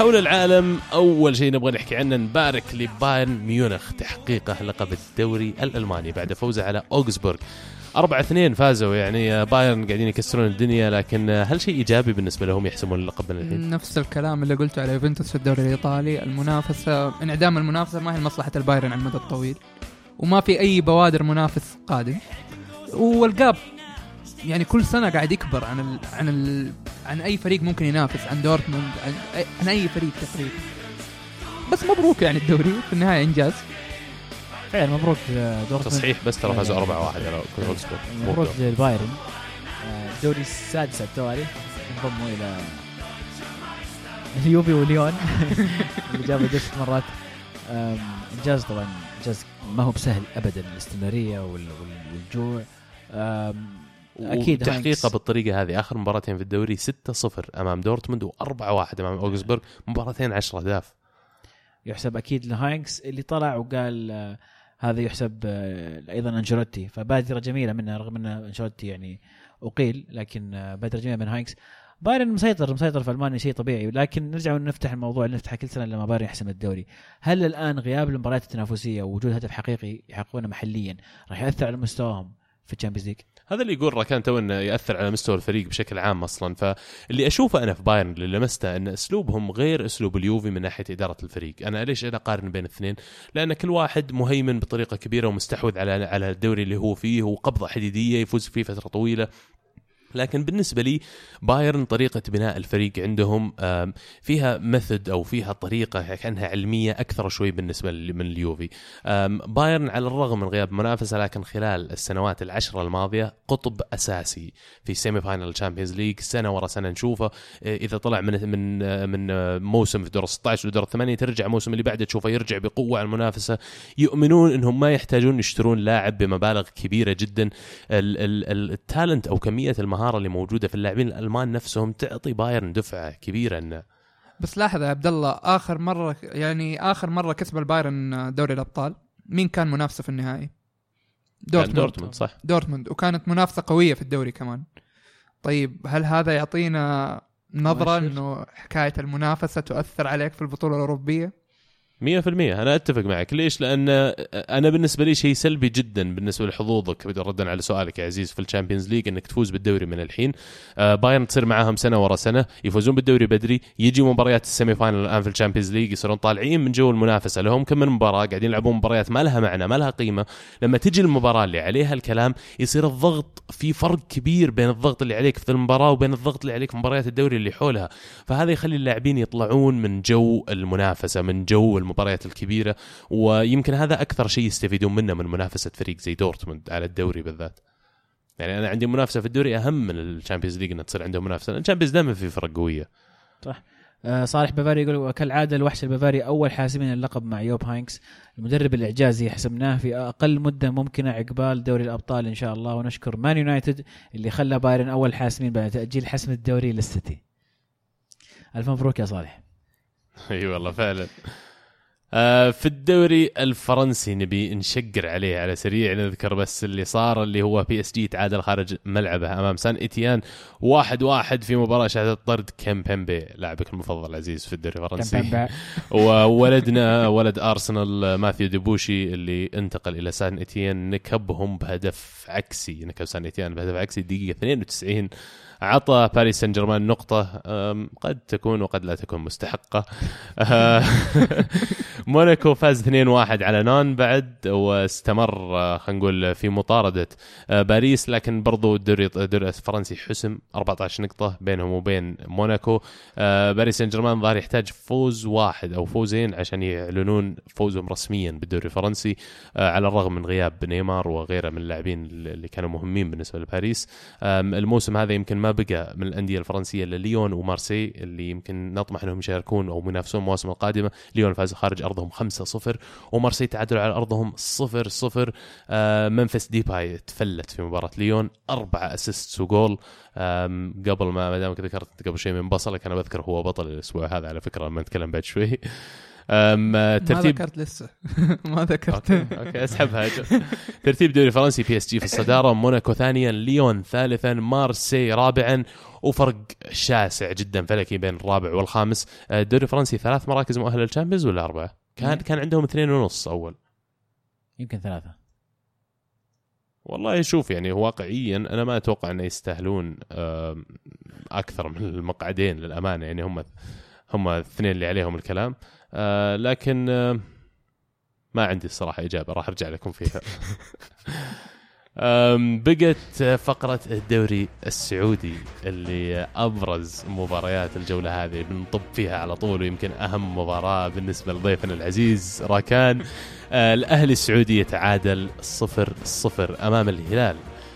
في ملعب الجوهرة بجدة في مباراة ضيع فيها الأهلي فرصة الفوز وتعديه الهلال ليصير هو في كرسي السواق مثل ما يقولون للفوز بالدوري. آه، الموضوع ما زال في يد الهلال اللي بيلعب المباراة الأخيرة أمام الفتح. آه، أقول لك hard luck يا راكان hard luck ب... استمرار لمستوى الأهلي على طول الموسم. كيف استمراره؟ آه الفريق سيء فعليا اللي خلانا ننافس نتائج الهلال يعني. نتائج الهلال وتعادلاته وحتى هزيمته ضد الفيحاء. آه هي اللي خلت الأهلي تنافس على الدوري ولا أنا إيش أقول لك؟ من أكتوبر يمكن أو نوفمبر تقريبا غاسل يدي من موضوع المنافسة فجأة الفرق نقطة بين الأهلي والهلال بسبب نتائج الهلال السيئة فكانت نتيجة ما هي مستبعدة ابدا في مباراه الحسم يعني. يعني بالنسبة لك يا عزيز أنت كنت متوقع النتيجة هذه؟ أو هل هل النتيجة هذه بالنسبة لك مرضية؟ مرضية نعم. أنا لو قالوا لي قبل المباراة راضي بالتعادل بقول لك إيه هذا التعادل. بالعكس إنك تروح جدة أمام فريق اللي ينافسك على الدوري وتتعادل رائع على واقع المباراة الهلال كان ممكن يفوز يحسمها في آخر الدقائق. كان في انفرادتين في آخر الدقائق ضيعوها اللعيبة. كان ممكن الهلال يفوز ولو فاز كان حسمها وخلص امور لكن نقطة راكان ترى مهمة جدا لأن يقول لك أول مرة الدوري سيحسم والبطل يكون أقل من 60 نقطة. ما عمرها صارت إن البطل يكون. ذكر الهلال مرة مع أيام سامي كان وصيف الدوري ب 65 أو شيء زي كذا. آخر هذه- مرة عزيز آخر مرة كان البطل أقل من 60 نقطة لما كانت الفرق 12 فريق. يعني wow. تخيل الموضوع البطل- هذا. البطل راح يكون كم؟ 56 56 56 إذا فاز. إذا فاز. maximum. إذا أيوه فاز. 56 آه، 56 نقطة. ف يدلك إن الدوري السنة هذه ما, ما أنا أشوف إنه شخبيط متوزع لأن لو تشوف بعد مراكز المتذيل الترتيب من متى تشوف لاعب فريق مجمع 21 نقطة وبيهبط ولا فريق مجمع 25 لا يعني نقطة أنا أقول لك؟ مثلا يا عبد الله عندك الرابع اللي هو الفتح اللي بيلعب مع الهلال الجولة الجاية ترى رقميا احتمال ينزل التاسع. من الرابع للتاسع. صح. في آخر جولة. فالدوري هذه السنة يعني مو عشان أنا الهلال كسب الدوري لكن فعلا من أسوأ تشوف ال- النسخ. تشوف الدوري انحسم والله أنا كهلالي أنا ما, ما أنا خايف. أنا أقول لك منطقيا انحسم لكن أنا أنا كحساوي أقول لك بنتعبكم شوف أنا أقول لك منطقيا انحسم لكن الهلال اللي لعب ضده الأهلي في الجولة الأخيرة كان أسوأ نسخة للهلال أشوفها من سنوات. يعني العادة الهلال حتى أنا أقول لك حتى ضد الأهلي كان الهلال هو اللي يمسك الكورة هو اللي يبادر. لكن كانت نسخة سيئة جدا ضد الأهلي ف ما أقول لك انحسم. المباراة عاد كانت متكافئة حتى الأهلي ترى كان ممكن إنه يفوز بالمباراة. سنحت له بعض الفرص. آه صارت في لقطة يمكن مؤسفة شوي لحظة خروج عمر السومة. وش رأيك فيها ركان؟ آه لها وجهين. تمام. أنا بتكلم دحين على الفريق في المباراة. أثرت عليه كثير. كانت اللقطة سيئة من عمر. آه خرجت الفريق الجمهور كل واحد موجود في الملعب خرجته من الملعب ومن مود المنافسة في مباراة الهلال. لكن الموضوع اداريا من بداية الموسم ترى سيء جدا يعني على اللاعب وعلى الفريق. اخرتها الحل اليوم الاجتماع مع رئيس هيئة الرياضة. فمشكلة إدارية من الأساس يعني. هي اللي سببت تصرف عمر السيء ما زلت أقول السيء في المباراة. عاد الجدير بالذكر إنه في فيديو مسجل قريب لمعالي المستشار تركي آل الشيخ. مع عمر السومة وأكد في عمر السومة أنه باقي في الأهلي والدوري السعودي فيبدو لي أنه ما في خلينا نقول مشاعر سيئة بالنسبة للسومة تجاه الفريق ولا تجاه الإدارة. آه، الموضوع هم على على وفاق يعني لكن ليش ليش رد فعل زي كذا داخل الملعب؟ كانت مشاكله مع أشخاص معينين في النادي. آه اليوم بعد الاجتماع مع رئيس هيئة الرياضة أعلن باسم أبو داود اللي هو مدير الكورة في الفريق أعلن استقالته. كانت هي في مشكلة مع باسم أبو داود وفي مشكلة مع نائب رئيس النادي اللي هو طارق كيال. فراح هو وطارق كيال إنه اليوم مع رئيس هيئة الرياضة إنه تنحل المشاكل. لكن ما زلت أقول إنه تصرف عمر كان سيء. المفروض ما يطلع بالطريقة هذه. أتفق معك تماما. لأن اللي سواه عمر السومة آه، لو تلاحظ المباراة قبل التغيير وبعد التغيير فرق شاسع. أنا مع جميع من يقول انه بالمنطق وبالعقل إحنا نتابع كورة وكلنا نفهم تبي هدف تنزل مهاجمين ليش تطلع عمر السومة؟ مو منطقي إنك تطلع عمر السومة تدخل مهند كان ممكن تسحب أي محور لكن الهلال كان متراجع كثير. نزل مهاجم ثاني أنت لازم تفوز إذا ما فزت اليوم. game over تقريبا شبه راح عليك الدوري. فما نتكلم عن القرار التكتيكي نتفق جميعا ان ان, إن في في خطأ. لكن أنت يا عمر السومة بطريقتك هذه أول واحد تأثر مهند عسيري وهو داخل الضغط. عليه ارتفع ال- الجمهور صار ما عاد هو مركز التشجيع. بعد التغيير لو تلاحظ جمهور الهلال هو اللي صوته صار عالي. صحيح. جمهور الهلال. آه، اللعيبة نفسهم صار في توتر صار في ضغط. آه، ضيعت المباراة على الفريق.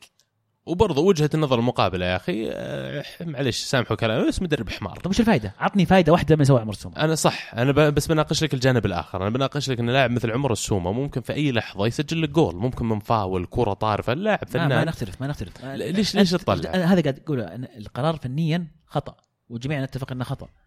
لكن تصرف عمر السومة ما كان يسوي أي شيء مفيد. هل هل كان عمر يتوقع إنه بالحركه هذه بيقول أوه اصبر اصبر خليني بغير رأيي. لا خليك أنت بسحب واحد ثاني. ما أتوقع أنه توقع ولا أتوقع أنه فكر لأن مباراة شيء رد فعل زي كذا هو عاطفي وهو في لحظتها. أكيد أن اللاعب متحمس يبغى يحقق على فرصة لقب آه، تحقيق لقب الدوري.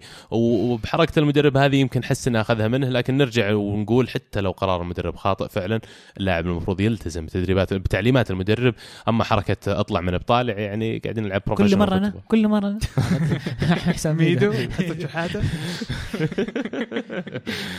آه، بالنسبة لك آه، بعد عزيز الهلال آه، برضه بوجه لك سؤال على ريفاس. يعني أشوف ناس كثير من الهلاليين مستائين من الفرص اللي ضيعها ريفاس في المباراة. هل تشوف له مستقبل مع الفريق؟ بالذات في ظل رجعة يمكن قريب شو اسمه البرازيلي حقكم ما يتسماش؟ إدواردو. إدواردو. والله للأمانة يا أخي ريفاس يا أخي حبيب. من الناس اللي ما ينرفزني عرفت؟ يعني كان عندنا مهاجمين يرفعون الضغط. ريفاس تحس إنه يعني كذا ما في توفيق. يحاول ويسوي بس إنه مو بضابطة معه. للأمانة المباراة هذه ترى ال- ال- الفرص الضائعه كانت من ميليسي أكثر من ريفاس ميليسي كان عنده كرة قدام الباب جت في العارضة في كم كرة ثانية أيضا ضيعها. كان ريفس هجمة واحدة وكانت خطيرة وشالها العويس. ما أتوقع له مستقبل بالذات إنه يعني أخذ فرصته كثير ومستوى ما كان ما كان كويس.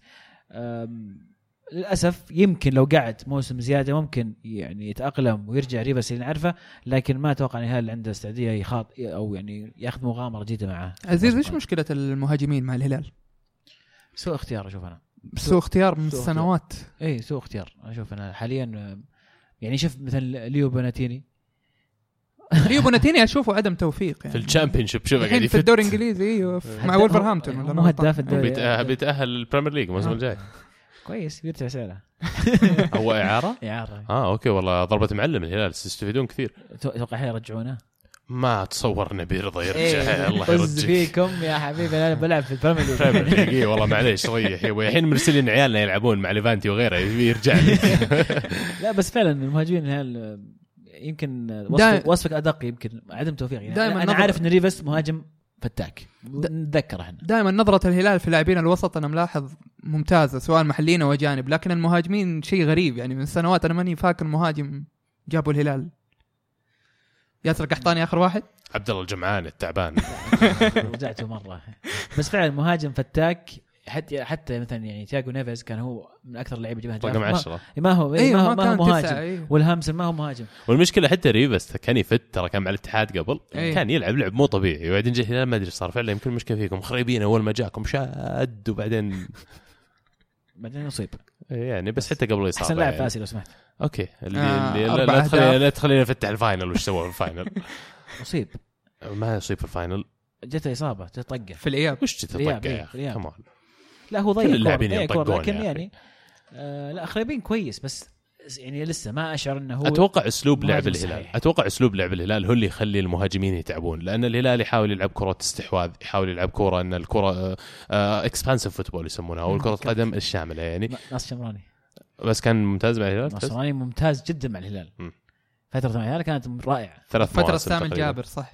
إيه. فترة سامي كان خرافي. بس الهلال نفسه ما كان بذيك القوة ذاك الوقت ولا وصل نهائي وصل له وصل له ثاني الدوري أتذكر ثاني الدوري ثاني. آسيا الموسم- اللي. بعده الموسم اللي بعده وصل آسيا.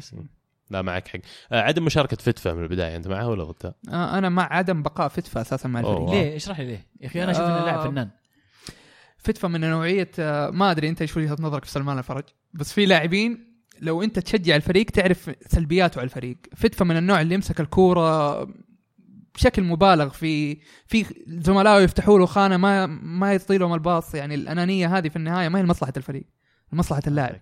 سواء مؤشر. سلمان كان المفروض بديل بدل ليوناردو الشوط الثاني. آه الاجنحه في الاهلي شيء غريب الاختيارات من سنوات يعني. سلمان مؤشر يعني يلعب مع المنتخب عرفت وبعدين يجي في الأهلي ما يلعب. شلون؟ وش التباين هذا؟ يعني الأهلي احتياجاته كانت بداية الموسم أتكلم قبل آه، يعني كان احتياجاته في المحور فجأة تشوف جناح يسار وجناح يمين ما هي اختيارات صايبة أنا أشوفها وحتى ليوناردو ما هو الجناح ما هو الجناح ال perfect اللي يلعب على سلمان ولا هو الجناح يعني في أكثر من كورة على البريك واحد ضد واحد يعني جناح وبمبلغ وقدره إيه، وما تقدر إيه. تعدي من ظهير شيء غريب يعني الاختيارات في الأهلي من سنوات يعني لا تشكيلي أبكي لك يعني نعم. سؤال أحب أسأله كل أهلاوي. العويس ولا أنا من وجهة نظري العويس. ياسر. العويس. العويس. العويس. سنا وبوتنشل العويس. المدرب يبقى ولا يرحل؟ آه يرحل ما فيها كلام يعني. تتوقع تتوقع؟ أتوقع يرحل. وأتوقع قبل حتى الجولة الأخيرة من الدوري الجاي. قبلها ها؟ الخميس. والله تصريح كبير. الخميس آه، أتوقع قبله. أو راح يعني خلاص سوي أي رسالة عشان- يرسلون الرساله آه، أتوقع قبلها بالراحة يعني. أو يعني ماكسيموم ما ما يكمل بطولة آسيا حتى دور 16 الجاي ما يلعب مع الأهلي. توقع. عموما هو بنهاية الجولة هذه في الدوري السعودي الهلال في الصدارة بفرق نقطة واحدة بس عن الأهلي. آه 53 نقطة الهلال 52 نقطة الأهلي. أصحاب المركز الثالث والرابع هم النصر والفتح اللي النصر ضمن آه رسميا المشاركة في آسيا الموسم القادم. آه الفتح اللي لو يقدر يحصل يعني أقول على نقطة يمكن يصير عنده تشانس لكن إذا فاز لا الهلال مستحيل مستحيل يلعب الفتح. ما يتأهل الرابع. لأنه؟ عندك نهاية كأس الملك الاتحاد والفيصلي. أنا ظنيت الرابع يتأهل. أول ثلاثة. اذا كان أنا خبر أربعة من إذا السعوديه نهائي كأس الملك الأطراف فيه هم الاربعه من أول الأوائل. ثلاثة. آه ففي مقعد محجوز لكأس الملك. يس يا سلام. والله شيء جميل. فيا ما ما أبغى أعلق يا عليه فيصل. صراحة. هذا الشيء. لكن مباراة الجولة الأخيرة اللي عليها الكلام اللي هي الهلال بيستضيف الفتح في الرياض يوم الخميس وفي نفس التوقيت بالضبط المباراة الثانية بتلعب أو المباريات أي المباراة الثانية بتلعب اللي هي مباراة الأهلي أمام أحد في الجوهرة في جدة كذلك. لا لا في الشرايع في مكة. شرايع شرايع في ليش؟ الشرايع في مكة. آه في مصارعة. لا يا رجل. والله في مصارعة. والله في مصارعة. طيب ملعب كورة يعني. أتوقع كورة أول ثم مباراة مصارعة. الهلال ترى في 7000 مقعد آه، مصارعة بعد؟ بسبب المصارعة إنه في صيانة عشان حكاية المصارعة. في 7000 مقعد ما انحجزت عليها التذاكر. والله شوف يعني يسوون هذه والله الأشياء. يعني يعني لو إني أهلاوي مثلا وأتوقع راكان ممكن يفيدنا أنا شيء يقهر إني لازم أطلع من جدة. صح إنه مسافة قريبة لكن ملعبي اللي دائما العب فيه متعود فيه مباراة حزم لازم أروح ألعب في الشرايع. والله اللي, اللي رتبها أبخص وإحنا ما نعترض على القرار هذا ابدا لا جملة ولا تفصيلا. ألف آه شكر للي نافسوا في الدوري السعودي الموسم هذا لكن الدوري حايق شوي نقدر نقول. آه حلو إنه إلى آخر جولة خلينا نقول. يعني يعني تسليك سلك. أنفسنا ما يخالف. إلى آخر جولة. من الدوري كان السنة هذه كان ضعيف. إيه إيه غريب غريب كم مرة غريب من. أغرب الدوريات اللي شفتها. إيه. عموما هذه كانت الدوريات اللي راح نغطيها. نوصل لفقرة بطل وبصل. مجهزين بطلاتكم يا شباب ولا لا؟ طبيعي. شاء الضيف. يتقدم طبعا اولا. لا تفضل أنت تبدأ. صراحة. لا يا رجل أبد والله. ما دامكم ملزمين شكله ما حولكم أحد لا يعني. أنا جاهز بس يعني طب أعطينا دامك جاهز لا طيب تهيط آه. بطل الأسبوع بالنسبة لي ياجو أسباس آه اللي جايب super hat-trick على إشبيليا. آه اللاعب هذا يذكرني كذا باللعيبة الإيطاليين اللي اللي يكون في نادي ويقعد في النادي مثلا زي ديفايو زي مثلا طبعا لاعب سلتا فيجو هو. اي نعم لابس فيجو آه في لعيبة كذا زي ديناتالي اللي يقعدون مع فرقهم ولكنهم هدافين. آه بصل الأسبوع بالنسبة لي عمر السومة على التصرف اللي سواه اللي أعتقد لو ما سواه كان ممكن الأهلي يكون في وضع أفضل وممكن يخطف ال- الفوز. آه هدف الأسبوع عندي هدفين صراحة. آه، ب-. أتمرد لأن المهند مو أوكي خذ هدف المو نعطيك إياه أمسك. لا لا بس هو ترى كان قايل يبغى ولبك بطل الأسبوع على فكرة. أو كان يطلب مني اختار بكل تأكيد ما يحتاج. والبك آه، يستاهل. آه في هدفين. هدف دوغلاس كوستا لاعب اليوفي اللي يقولون إنه متعلمة من روبن نفس طريقة روبن. آه وهدف آه خامس مع البايرن. آه هدف جاء من طقطقة وكعبين ورا بعض. هدف آه جماعي جميل جدا. راكان؟ آه بطل الأسبوع وبطل كل أسبوع بالنسبة لي ليونيل ميسي على الهاتريك وعلى التنويع وطرق التسجيل. ما أدري كم وصل كرة ثابتة هذا الموسم بس آه اللاعب كل ماله كل ماله يحلى كل ما يكبر يحلى يعني. بصل الأسبوع مانشستر سيتي هزيمتين كلها بالثلاثه شيء ما يبشر بالخير يعني لإياب دوري الأبطال. هدف الأسبوع هدف هامبورغ الثالث على شالكا. أعتقد مسجل اسمه هانت. وفي أهميته وفي وقته وطريقه التسجيل يعني جاء دقيقة 84 وهو هامبورغ ينافس على الهبوط. كان هدف جميل يعني يستحق المشاهدة. جميل. بالنسبة لي بطل الأسبوع هو البطل آه، ديباي اللي سجل جول وأربعة assist في مباراة ليون الأسبوع هذا في الدوري الفرنسي. آه، بصل الأسبوع إنتر ميلان على الخسارة المخزية أمام تورينو اللي ضيع فيها فرصة الرجوع لل top four والتاهل لمقاعد مؤهلة لل Champions League. وهدف الأسبوع معليش ما ما جاء في خلال الحلقة الماضية لأنه تسجل يوم الخميس. هدف آرون رمزي لاعب الأرسنال أمام تشيسكا موسكو.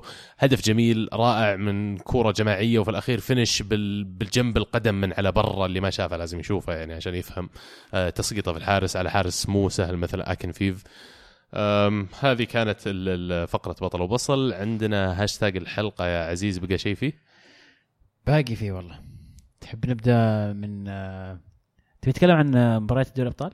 قبل ما نبدأ في والله؟ شوف يعني مباراة دوري الأبطال إلى حد كبير حسمت معظمها لكن آه، موضوع جميل يمكن يطرح انه مين أقرب الفرق اللي انهزمت لقلب المباراة والتأهل من جديد لدور ال semi-final؟ رقميا خلينا نقول ولو كانوا كلهم بعيدين. تبغى الجد؟ إيه ولا تبغى نسولف؟ واقعي اللي تبي. ما تبغى أقول لك اللي نظرك لا للامانه واقعيا؟ والجد السيتي. هي أنا بالنسبة لي هي أكثر مباراة ممكن أتوقع ذكرناها في حلقة ال Champions League هذه أكثر مباراة اللي ممكن تنقلب لأن هذا طبيعة لعب السيتي وطبيعة أيضا دفاع الليفربول اللي فجأة. ممكن يتق... يستقبل ثلاث أهداف في شوط أنا راجعت نفسي وأسحب الكلام هذا. أنا ما أعتقد السيتي رقميا. يمكن بعض الناس بيزعلون بعد بس أتوقع إذا جيت تحسبها وقدرت تطلع لها رقم أتوقع اشبيليا أقرب من السيتي إنه يعود للقائه أمام البايرن؟ رقميا بحت. شوف في إيه. رقميا وفي منطقيا. رقميا لما أقول لك معاك. لو لو لو ت- لو تقنن المنطق وتقدر تقيسه برقم أتوقع رقم اشبيليا يطلع أعلى. هذا قصدي برقميا. إيه بس الكرة ما هي بكذا. هذه يعني الكرة ما هي برقام بس. ولا؟ أتفق. ولا برضو فهمتوني غلط. أتكلم إن أشوف بايرن على حسمه للدوري وعلى مستواه المتذبذب قبل آخر مباراتين هذه اللي ومباراة ال Champions League هي الثالثة كان مهزوز شوي وما عندهم ثبات واضح على تشكيلة 11 لاعب. هاينكس ترى ما زال قاعد يجرب. خاميس أحسن لاعب عندنا أشوف فتره ماضيه ومع كذا قاعد يلعبه من الدكة مو قاعد يلعب فيه بشكل أساسي فما أدري يمكن يتغير الوضع هذا المباريات القادمة. عموما شكلها انحسمت. اشبيليا الجولة اللي فاتت في الدوري انهزم 4-0 إذا بنطالع على البايرن يعني. ما هذه مشكلة بس لا تخاف إلا من الفرق ذي اللي تنصقع في الدوريها وتتلزخ والله المركز السابع والثامن ويجيك في ال Champions يفوز بال Champions آخر شيء. آه عموما آه عندكم اعتراض على الفرق اللي توقعناها؟ ابدا أجل كمل معنا في هاشتاج الحلقة يا عزيز. ما تبغى أقول لكم على الريمونتادا حقت اليوفي اوه والله عندك سيناريو ها؟ 4 1 عندي وبتتأهل. إيش رأيك؟ إذا هدف رونالدو double أقبل. هو double ثاني بيسوي مقص المرة هذه إيش ريمونتادا بالإيطالي يا عزيز؟ لا يوجد ريمونتادا بالإيطالي لأن خلاص، هذا. ما تصير. هذا ما. تصير أصلا نعم ما تصير لا طبعا جديا ما أتوقع طيب نأخذ مشاركة من عبد الله يقول وش يحتاج أرسنال عشان يفوز بالدوري؟ يحتاج رجال. ما راح أزيد على الإجابة ذي لأن فعلا يحتاج رجال، اللي عندنا للأسف مو برجال. مو بكلهم بعضهم رجال. مين قصدك الرجال في الإدارة ولا في الملعب يعني؟ والله كله كله. لما ما دام يلعب عندي لاعب زي ويلبك أنا ما راح أحقق الدوري.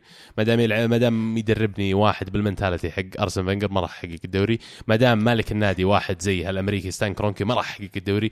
ما دام عندي تشكيلة مستانسين بازين ب آه، إيش يسمونه تشاكا وغيره. ترى الحين مكشخين فيه ترى مزعجيكم فيه يوم جاء يعني. تشاكا يا عبد الله والله الآن. فرحتك. وتشاكا وهذا اللاعب وهذا اللاعب. وأقول لك يا عبد الله ترى يعني مو يعني ليش مرة متحمسين عليه؟ ترى يعني مو بذاك الزود. ترى أرسنال عندهم الحركة هذه. اجين لو تسألني كارسنالي الحين بقول لك ما عليك. تشاكا عطى موسم موسمين. والله عرفت؟ بس ما راح أفوز زرعت. المنتاليتي فيكم هذه العقلية زرعت من, من لنا والله غسيل مخ صدق. يعني بس قاعدين نتحرك قاعدين نجيب. ناقصنا إنه يجون رجال يبون يلعبون النادي. أنا دائما أقول أنا انبسطت من الفيلم اللي صار مع اوزل إنه قرب ينتهي عقده قبل ما يجدده. لأن لما قرب ينتهي عقده ودخلت فترة التفاوض الحر أنت الآن كأنك دخلت السوبر ماركت. تقدر تشوف من الأندية اللي تبغاك وش العروض اللي بتجيك. وأتوقع إن اوزل انصدم انه ما كان في أندية أكبر من الأرسنال مهتمة إنها تضمه. فهذا الشيء برضو بالنسبة لنا مكلف أكثر إن نعوض لاعب بقيمته أنا مرة مبسوط على اوزل ومن اللاعبين اللي أحبهم موجودين في النادي. لكن الآن لما وقع العقد الجديد تحس إنه لا يصير committed أكثر ملتزم أكثر مع النادي لأن حس okay هذه فرصتي الوحيدة إني أنا أرفع من اسمي أرفع من الشيء اللي قاعد أقدمه. أما اللي سواه اللي ما يتسماش اللي راح مانشستر يونايتد الخائن الأكبر هذاك اللي ممنوع إن نذكر اسمه بعد اليوم آه، أشوى إنه طلع. الوليد يقول السلام عليكم حبيت أسأل إذا تأهل وت... إذا تأهل وتقابل بايرن وريال مدريد من تتوقعون يفوز وكم النتيجه؟ محدثكم نخاع بافاري. البايرن ريال مدريد؟ البايرن ريال مدريد. مباراة صعبة بس ريال مدريد شخصية الفريق في الملعب في البطولة شيء مو طبيعي يعني. تشوف في ال semi final زي ال final لو يتقابلون؟ لا تختلف لكن أنا قلتها مع اليوفي؟ وفاجأني بالنتيجة في الذهاب 3-0 لكن شخصية ريال مدريد في البطولة يعني شيء مو طبيعي. وبايرن حسموا للدوري كمان وقد صارت قبل كذا يعني نفس الفيلم قد صار قبل كذا بين البايرن والريال وكان تأهل ريال مدريد. بس هذا الشيء الجميل في كرة القدم انه حتى لو صار تتغير السيناريوهات. مو معناته أيوة، هذا اللي بيصير المرة الجاية. زي ما قلت أنت منطقيا أنا أشوف ريال مدريد. إلا. لو كان أرسنال ضد بايرن ذن لا اللي صار قبل هو اللي بيصير بعدين. الله يستر منهم. طيب آه، أنا عندي سؤال سيبك من هاشتاج الحلقة. بين كل فرق من المتوقع يتأهل مين أسوأ فريق ممكن؟ يعني برشلونة مثلا مين أسوأ فريق ممكن يجي له بين الثلاثة البقية؟ اللي برشلونة يبغون يتفادونه قصدي إيه. أنا عندي فريق حاطه يتو... يت- يعني أف- أقوى فريق يعني؟ لا, يعني, يعني أسوأ يب- فريق له. أسوأ فريق ممكن ينافسه بطريقة اللعب بالأسلوب إلى اسوء آخره. فريق يعني أقوى فريق. مو ضروري أقوى بس فريق. برشلونه مين يبغى إنه ما يقابل؟ أتوقع البايرن ومدريد.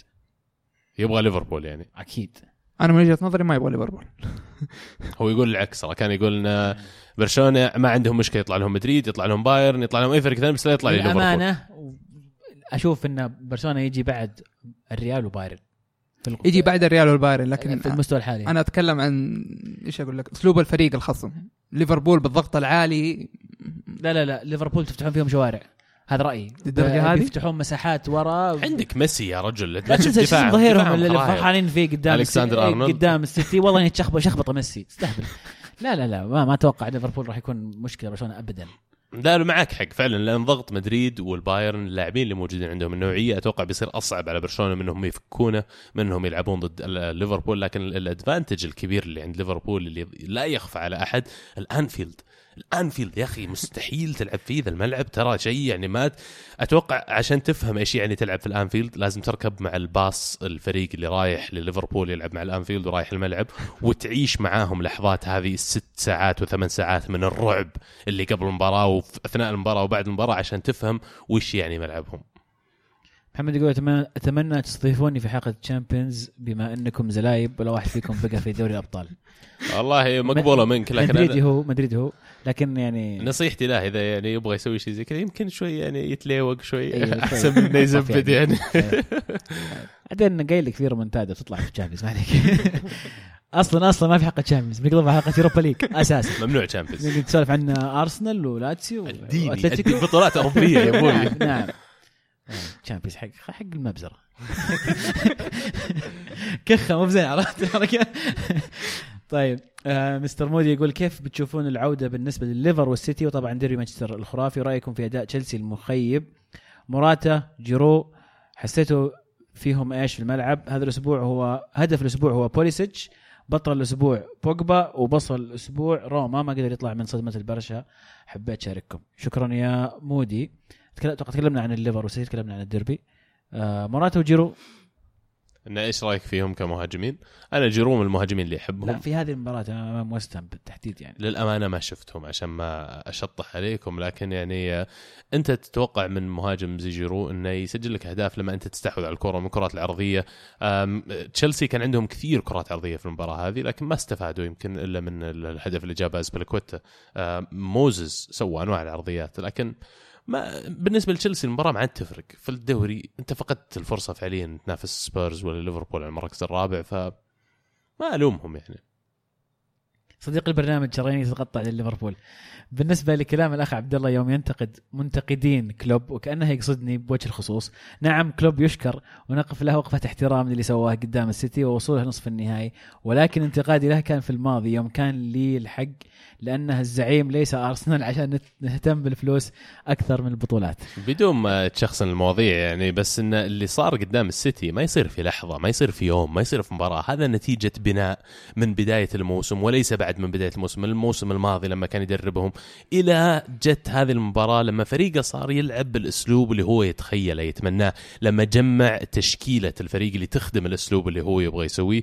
فعشان كذا أقول لك لا تستعجل في الانتقاد لأنك خسرت مباراة ولا لأن الفريق شكله مو كويس في مباراة ثانية.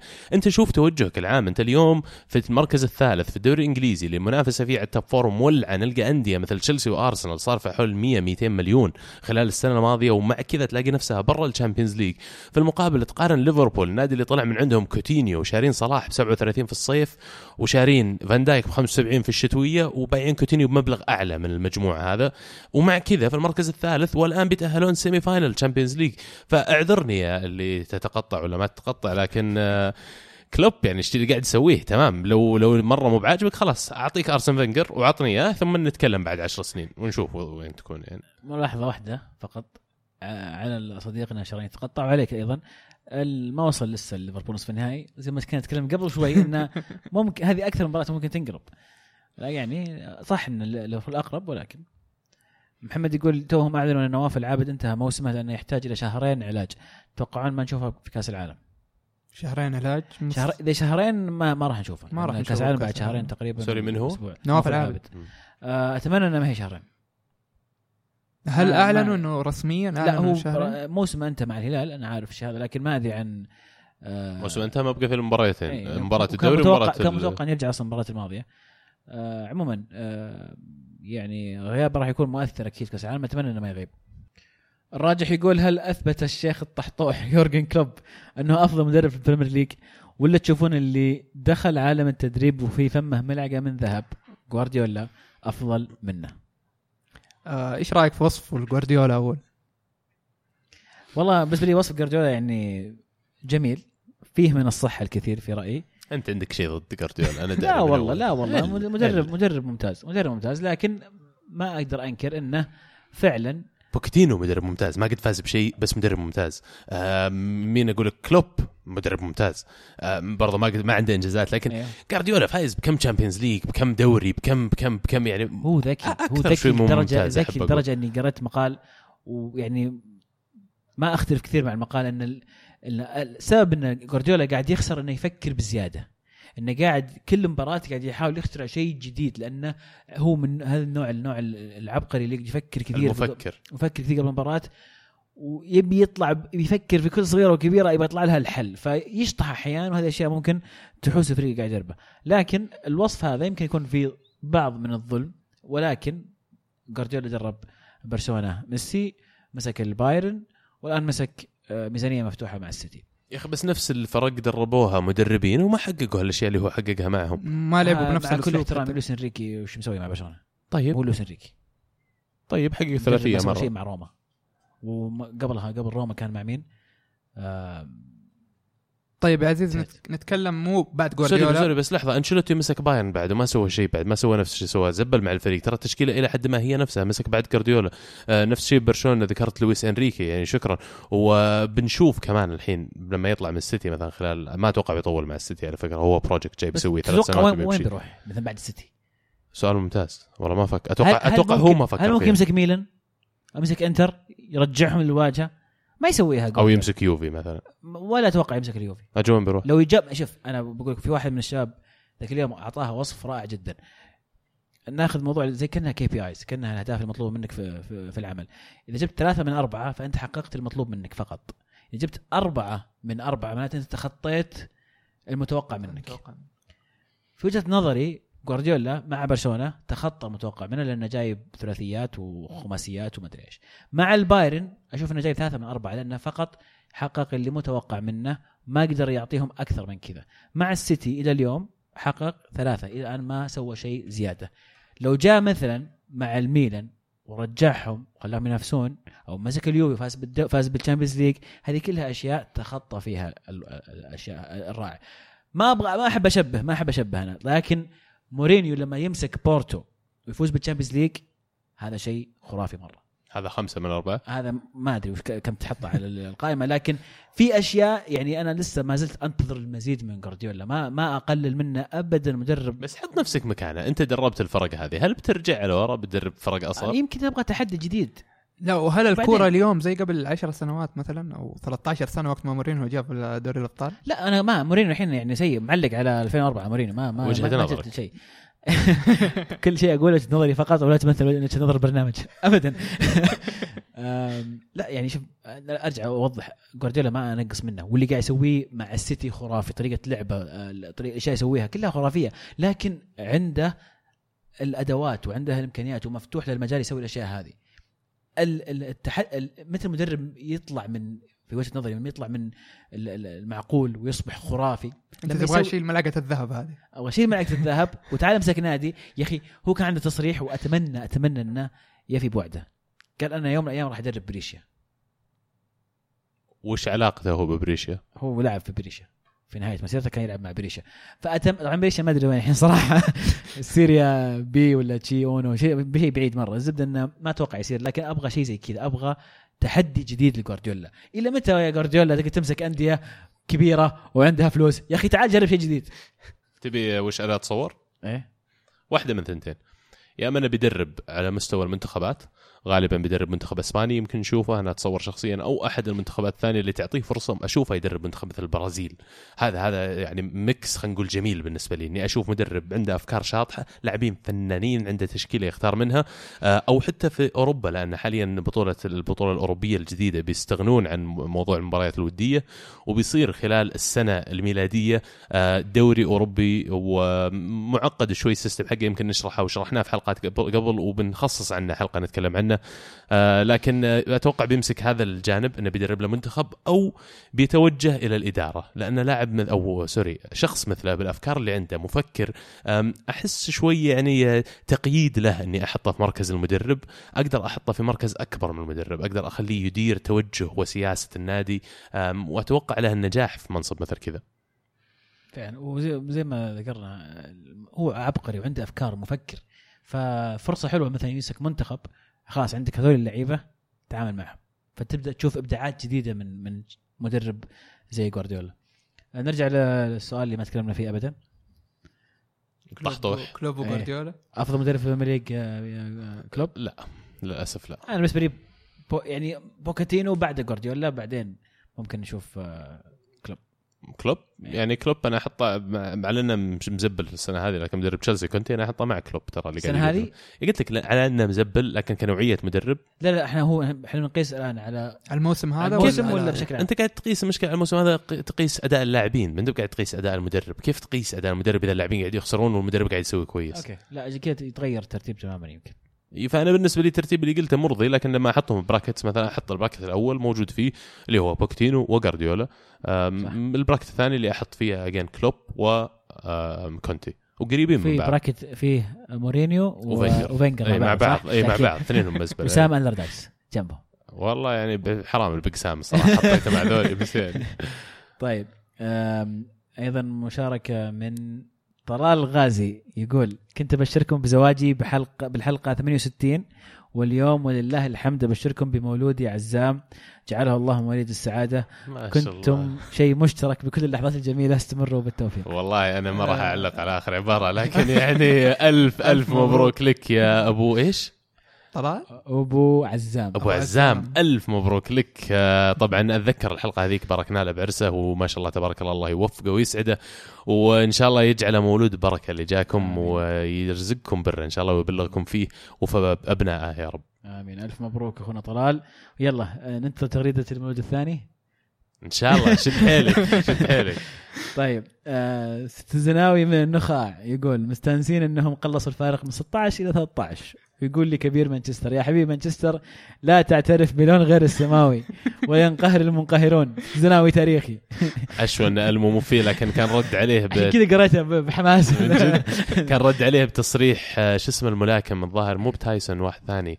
آه، واحد من اللي عاشوا في مانشستر فترة فقال آه، أنا عشت مانشستر مايك- سنين. مايك تايسون مايك تايسون. تايسون هو؟ إيه. قال أنا عشت مانشستر سنين من هذا مانشستر سيتي اللي تحكوني عنه؟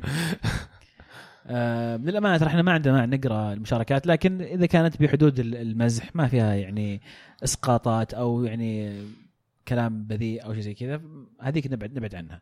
آه، غايب يقول من تصاريح مورينيو الأخيرة والغريبة عن يونايتد هل نوصل إلى الاستنتاج بأن مورينيو افتعل كل هذه المسرحية؟ لأنه ما صار متحمس كثير لمشروع يونايتد وما عنده مشكلة يطلع من النادي. المهند عندك المايك. آه، نجهها الأسبوع الجاي. مهند أنا أقول نأجل السؤال لأن آه، فعلا يعني لا لا هو مورينيو يحب يفتعل هذه الأشياء. يحب يسوي يحب يحب يسوي ال- البلبله هذه وأضواء تسلط عليه هو. بس السنوات الماضية كانت النوعية إنه ياخذ ال- هو الضغط عن اللعيبة لكن السنة هذه صارت تقليل من النادي. ماني شايف ومتكرر كل أسبوع كل أسبوع. أنتم خسرتوا مني. أنتم فزت عليكم. كفي لما جاب. الورق آه، في أيوة، 2011 أنا خرجت طلعتكم. من دوري الأبطال وفي 2012 يعني غريبة أنا كمشجع ما أقبل أنه يقول هالكلام لكن يعني في الأخير هي أسلوب إدارة وفي إدارة مسؤولة عن تعيينه وعن فصله وعن غيره وتجديد معه والمفروض أنها هي اللي تقيس أداءه وتقيس عمله وأنا متأكد أنه ما يقدر يسوي شيء زي كذا في نادي بحجم مانشستر يونايتد بحكم خبرته بعد مع ريال مدريد إلا في ظل تفاهمه مع الإدارة على الأشياء المعينة هذه. ناخذ السؤال الاخير من جنون أرسنال يقول لو بايرن أو ليفر فاز بالأبطال وفرنسا توجت مع أمام إسبانيا في كأس العالم من سيأخذ الكرة الذهبية؟ لو مين فاز بالأبطال؟ لو بايرن أو ليفر فاز بالأبطال أوكي وفرنسا توجت أمام إسبانيا في كأس العالم من سيأخذ الكرة الذهبية؟ هو أخذ أربع أندية ما لها أي دخل في بعض واللاعبين مشخبط الوضع بياخذ رونالدو أتوقع مو بميسي يعني أو ميسي بس إنه أتوقع رونالدو اللي قاعد يسويه ولو حسم الابطال السنة آه لا صح هو هو. يقول لك البايرن. هذه متعمد إنه يبغى ما حط ولا. لاعب من اللي احتمال حاطينه بيفوز بيفوز واحد من ميسي ورونالدو من الأخير لأن هم المشهورين عرفت؟ ما في فرنسي في بايرن كومن. في واحد اثنين actually كومن كومان وتوليسو توليسو ياخذ الكرة الذهبية اي والليفربول ما عندهم فرنسي أم لا مو على حد علمي. أسبانيا في تياغو في بايرن. صح. وفي في ليفربول أسبان بعد. آه ظهيرهم ظاهر ولا لا ذاك اللي إنجليزي. بيفوز ميسي. يعني يعني عندك أو رونالدو. 2010 الإنتر آه، أخذ إيه، الأبطال وهولندا وصيفة كأس العالم وشنايدر. طيب الجزء الثاني من السؤال يقول رأيكم في توخل وهل هو مدرب مناسب لأرسنال؟ أنا أشوفه مدرب سوبر بمعنى الكلمة كان شايل دورتموند شيء على ظهره. الحالة اليوم أقرأ أخبار إنه وقع الفريق ثاني يعني اي مع باريس غالبا با- إيه. باريس إيه. إيه. وطلع كلام إن بايرن ميونخ تحاول التعاقد معه لكن قال لهم بالنص إن أنا حاليا وقعت مع نادي خارج ألمانيا ولا عندي رغبه في الاستمرار في ألمانيا آه الأنظار كلها توجهت لأرسنال على أساس اللي كان يصير هناك لكن فاجأهم باريس سان جيرمان بالتوقيع مع المدرب أنا قد ذكرت قبل إن الهالة اللي كانت على المدرب هذا أو ليش إن ناس كثيرين يعتبرونه مدرب رائع لأن نسبة الفوز حقته كانت مع دورتموند في فترة القصيرة عالية جدا. كان ح- حد- حل 70% من مبارياته معهم انتهت بفوز. ما أتكلم عن تعادل أو فوز لا فوز 70% نسبة يعني مهولة. المدربين زي جارديولا وغيره ما عندهم النسبة هذه. فأنا أحس إنه ممتاز المدرب لكن اداريا أسلوب إدارته للفريق والإدارة من حوله ما تناسبني كثير. أه، يمكن إحنا يبي لنا واحد وسخ شوي. هو وسخ يعني هذا هذا العبارة اللي كنت أتفاداها لكن يبي لنا مدرب وسخ شوي على أساس إنه يمرجل اللي عندنا يا أخي مو بالوضع بس آه، nice. والله الامانه تفاجأت يعني باختيار باريس سان جيرمان لهذا المدرب. آه، ما شعرت إن باريس راح يوجهون المدرب عنده خطة يعني طويلة المدى أو مدرب من جايبين للبناء. أحس باريس يبغون يفوزون اليوم. فراح يجيبون مدرب جاهز اليوم يفوز. ف يمكن توجه إيجابي لباريس سان جيرمان. على ما يبدو ان فينجر باقي. الله يستر. هذه الأسئلة كانت معنا. يعطيكم العافية. شكرا لكل من شارك. شاركونا الأسبوع القادم على نفس الهاشتاج اللي هو الكورة underscore معنا. فعلا والله ما نستغني عن آرائكم ومشاركاتكم. تسعدنا كثير تفاعلكم على الهاشتاج أو مع ال- القناة بشكل عام. آه، ما نستغني عنكم واحد واحد. وبكذا وصلنا إلى ختام الحلقة قدمنا ال- المباريات والفقرات اللي كنا نبغى نتكلم عنها. ألف شكر لك يا ركان على مشاركتنا الحلقة والله أسعدتنا بوجودك واضفت لها الكثير. وأنا أسعد وتشرفت بالتسجيل معكم. الله يعافيك. كلمات أخيرة تحب توجهها لجماهير متابعين جماهير الكورة متابعين البرنامج أي أي أي توقعات؟ كلمات أخيرة يعني. توقعات؟ نقول توقعات؟ تفضل. آه الريمونتادا؟ أي شيء. ما حتى, معاك أي ريمونتادا. حتى لو توقع شاطح أنت قلت قبل شوي قالت مدرب الأهلي قبل المباراة الجاية عندك توقعات شاطحة زي كذا على الموسم الجاي الموسم هذا انتقالات إقالات؟ الكرة السعودية ما- بالقرارات هذه العشوائية أنت ما تقدر تتوقع أي توقع يعني. ما في أي توقع. نقول كأس العالم مثلا؟ إن شاء الله. أنا فرنسا. بطلة كأس العالم. إيش عندك أنت؟ المنتخب السعودي في النهائي مع منتخب مصري إحنا قلنا البطل. طيب ما قلنا النهائي اي البطل هو البطل. البطل السعودي وش في شيء في شيء غير السعودية؟ ما أدري برضو يعني. اصبر مع نواف العودة بدون لا بدون. عشان بس عدد الأهداف لا لا بدون عدد الأهداف بدون لا اهداف تنظر. لا يعني البلندور آه، محمد صلاح ترى صح إن شاء الله. والله إن شاء الله يسعدنا ذكرنا. اي صح إنه حي- حيخسر النهائي حيخسر النهائي هو بس حياخذ بلندور زي زيدان عشانه بطل الأبطال. صح. عموما زي ما قلنا ألف شكر لكم هذه المواضيع اللي كنا نبغى نقدمها. نشكركم من صميم قلوبنا كلنا على حسن الاستماع. آه نذكركم تتابعون آه ألعاب ألعاب دوت نت لكل ما هو ألعاب. وكمان تابعوني أنا كل جمعة وسبت على راديو Mix FM من الساعة 8 إلى الساعة 9 ببرنامج Kick Off شاركوا معي شوي مكالمات شيء ترى ما استغني عنكم بعد. آه ألف شكر لك عزيز بعد. الله يخليك. تابعوني أنا بعد على تويتر. كانت الكرة معنا والحين الكرة معكم. في أمان الله.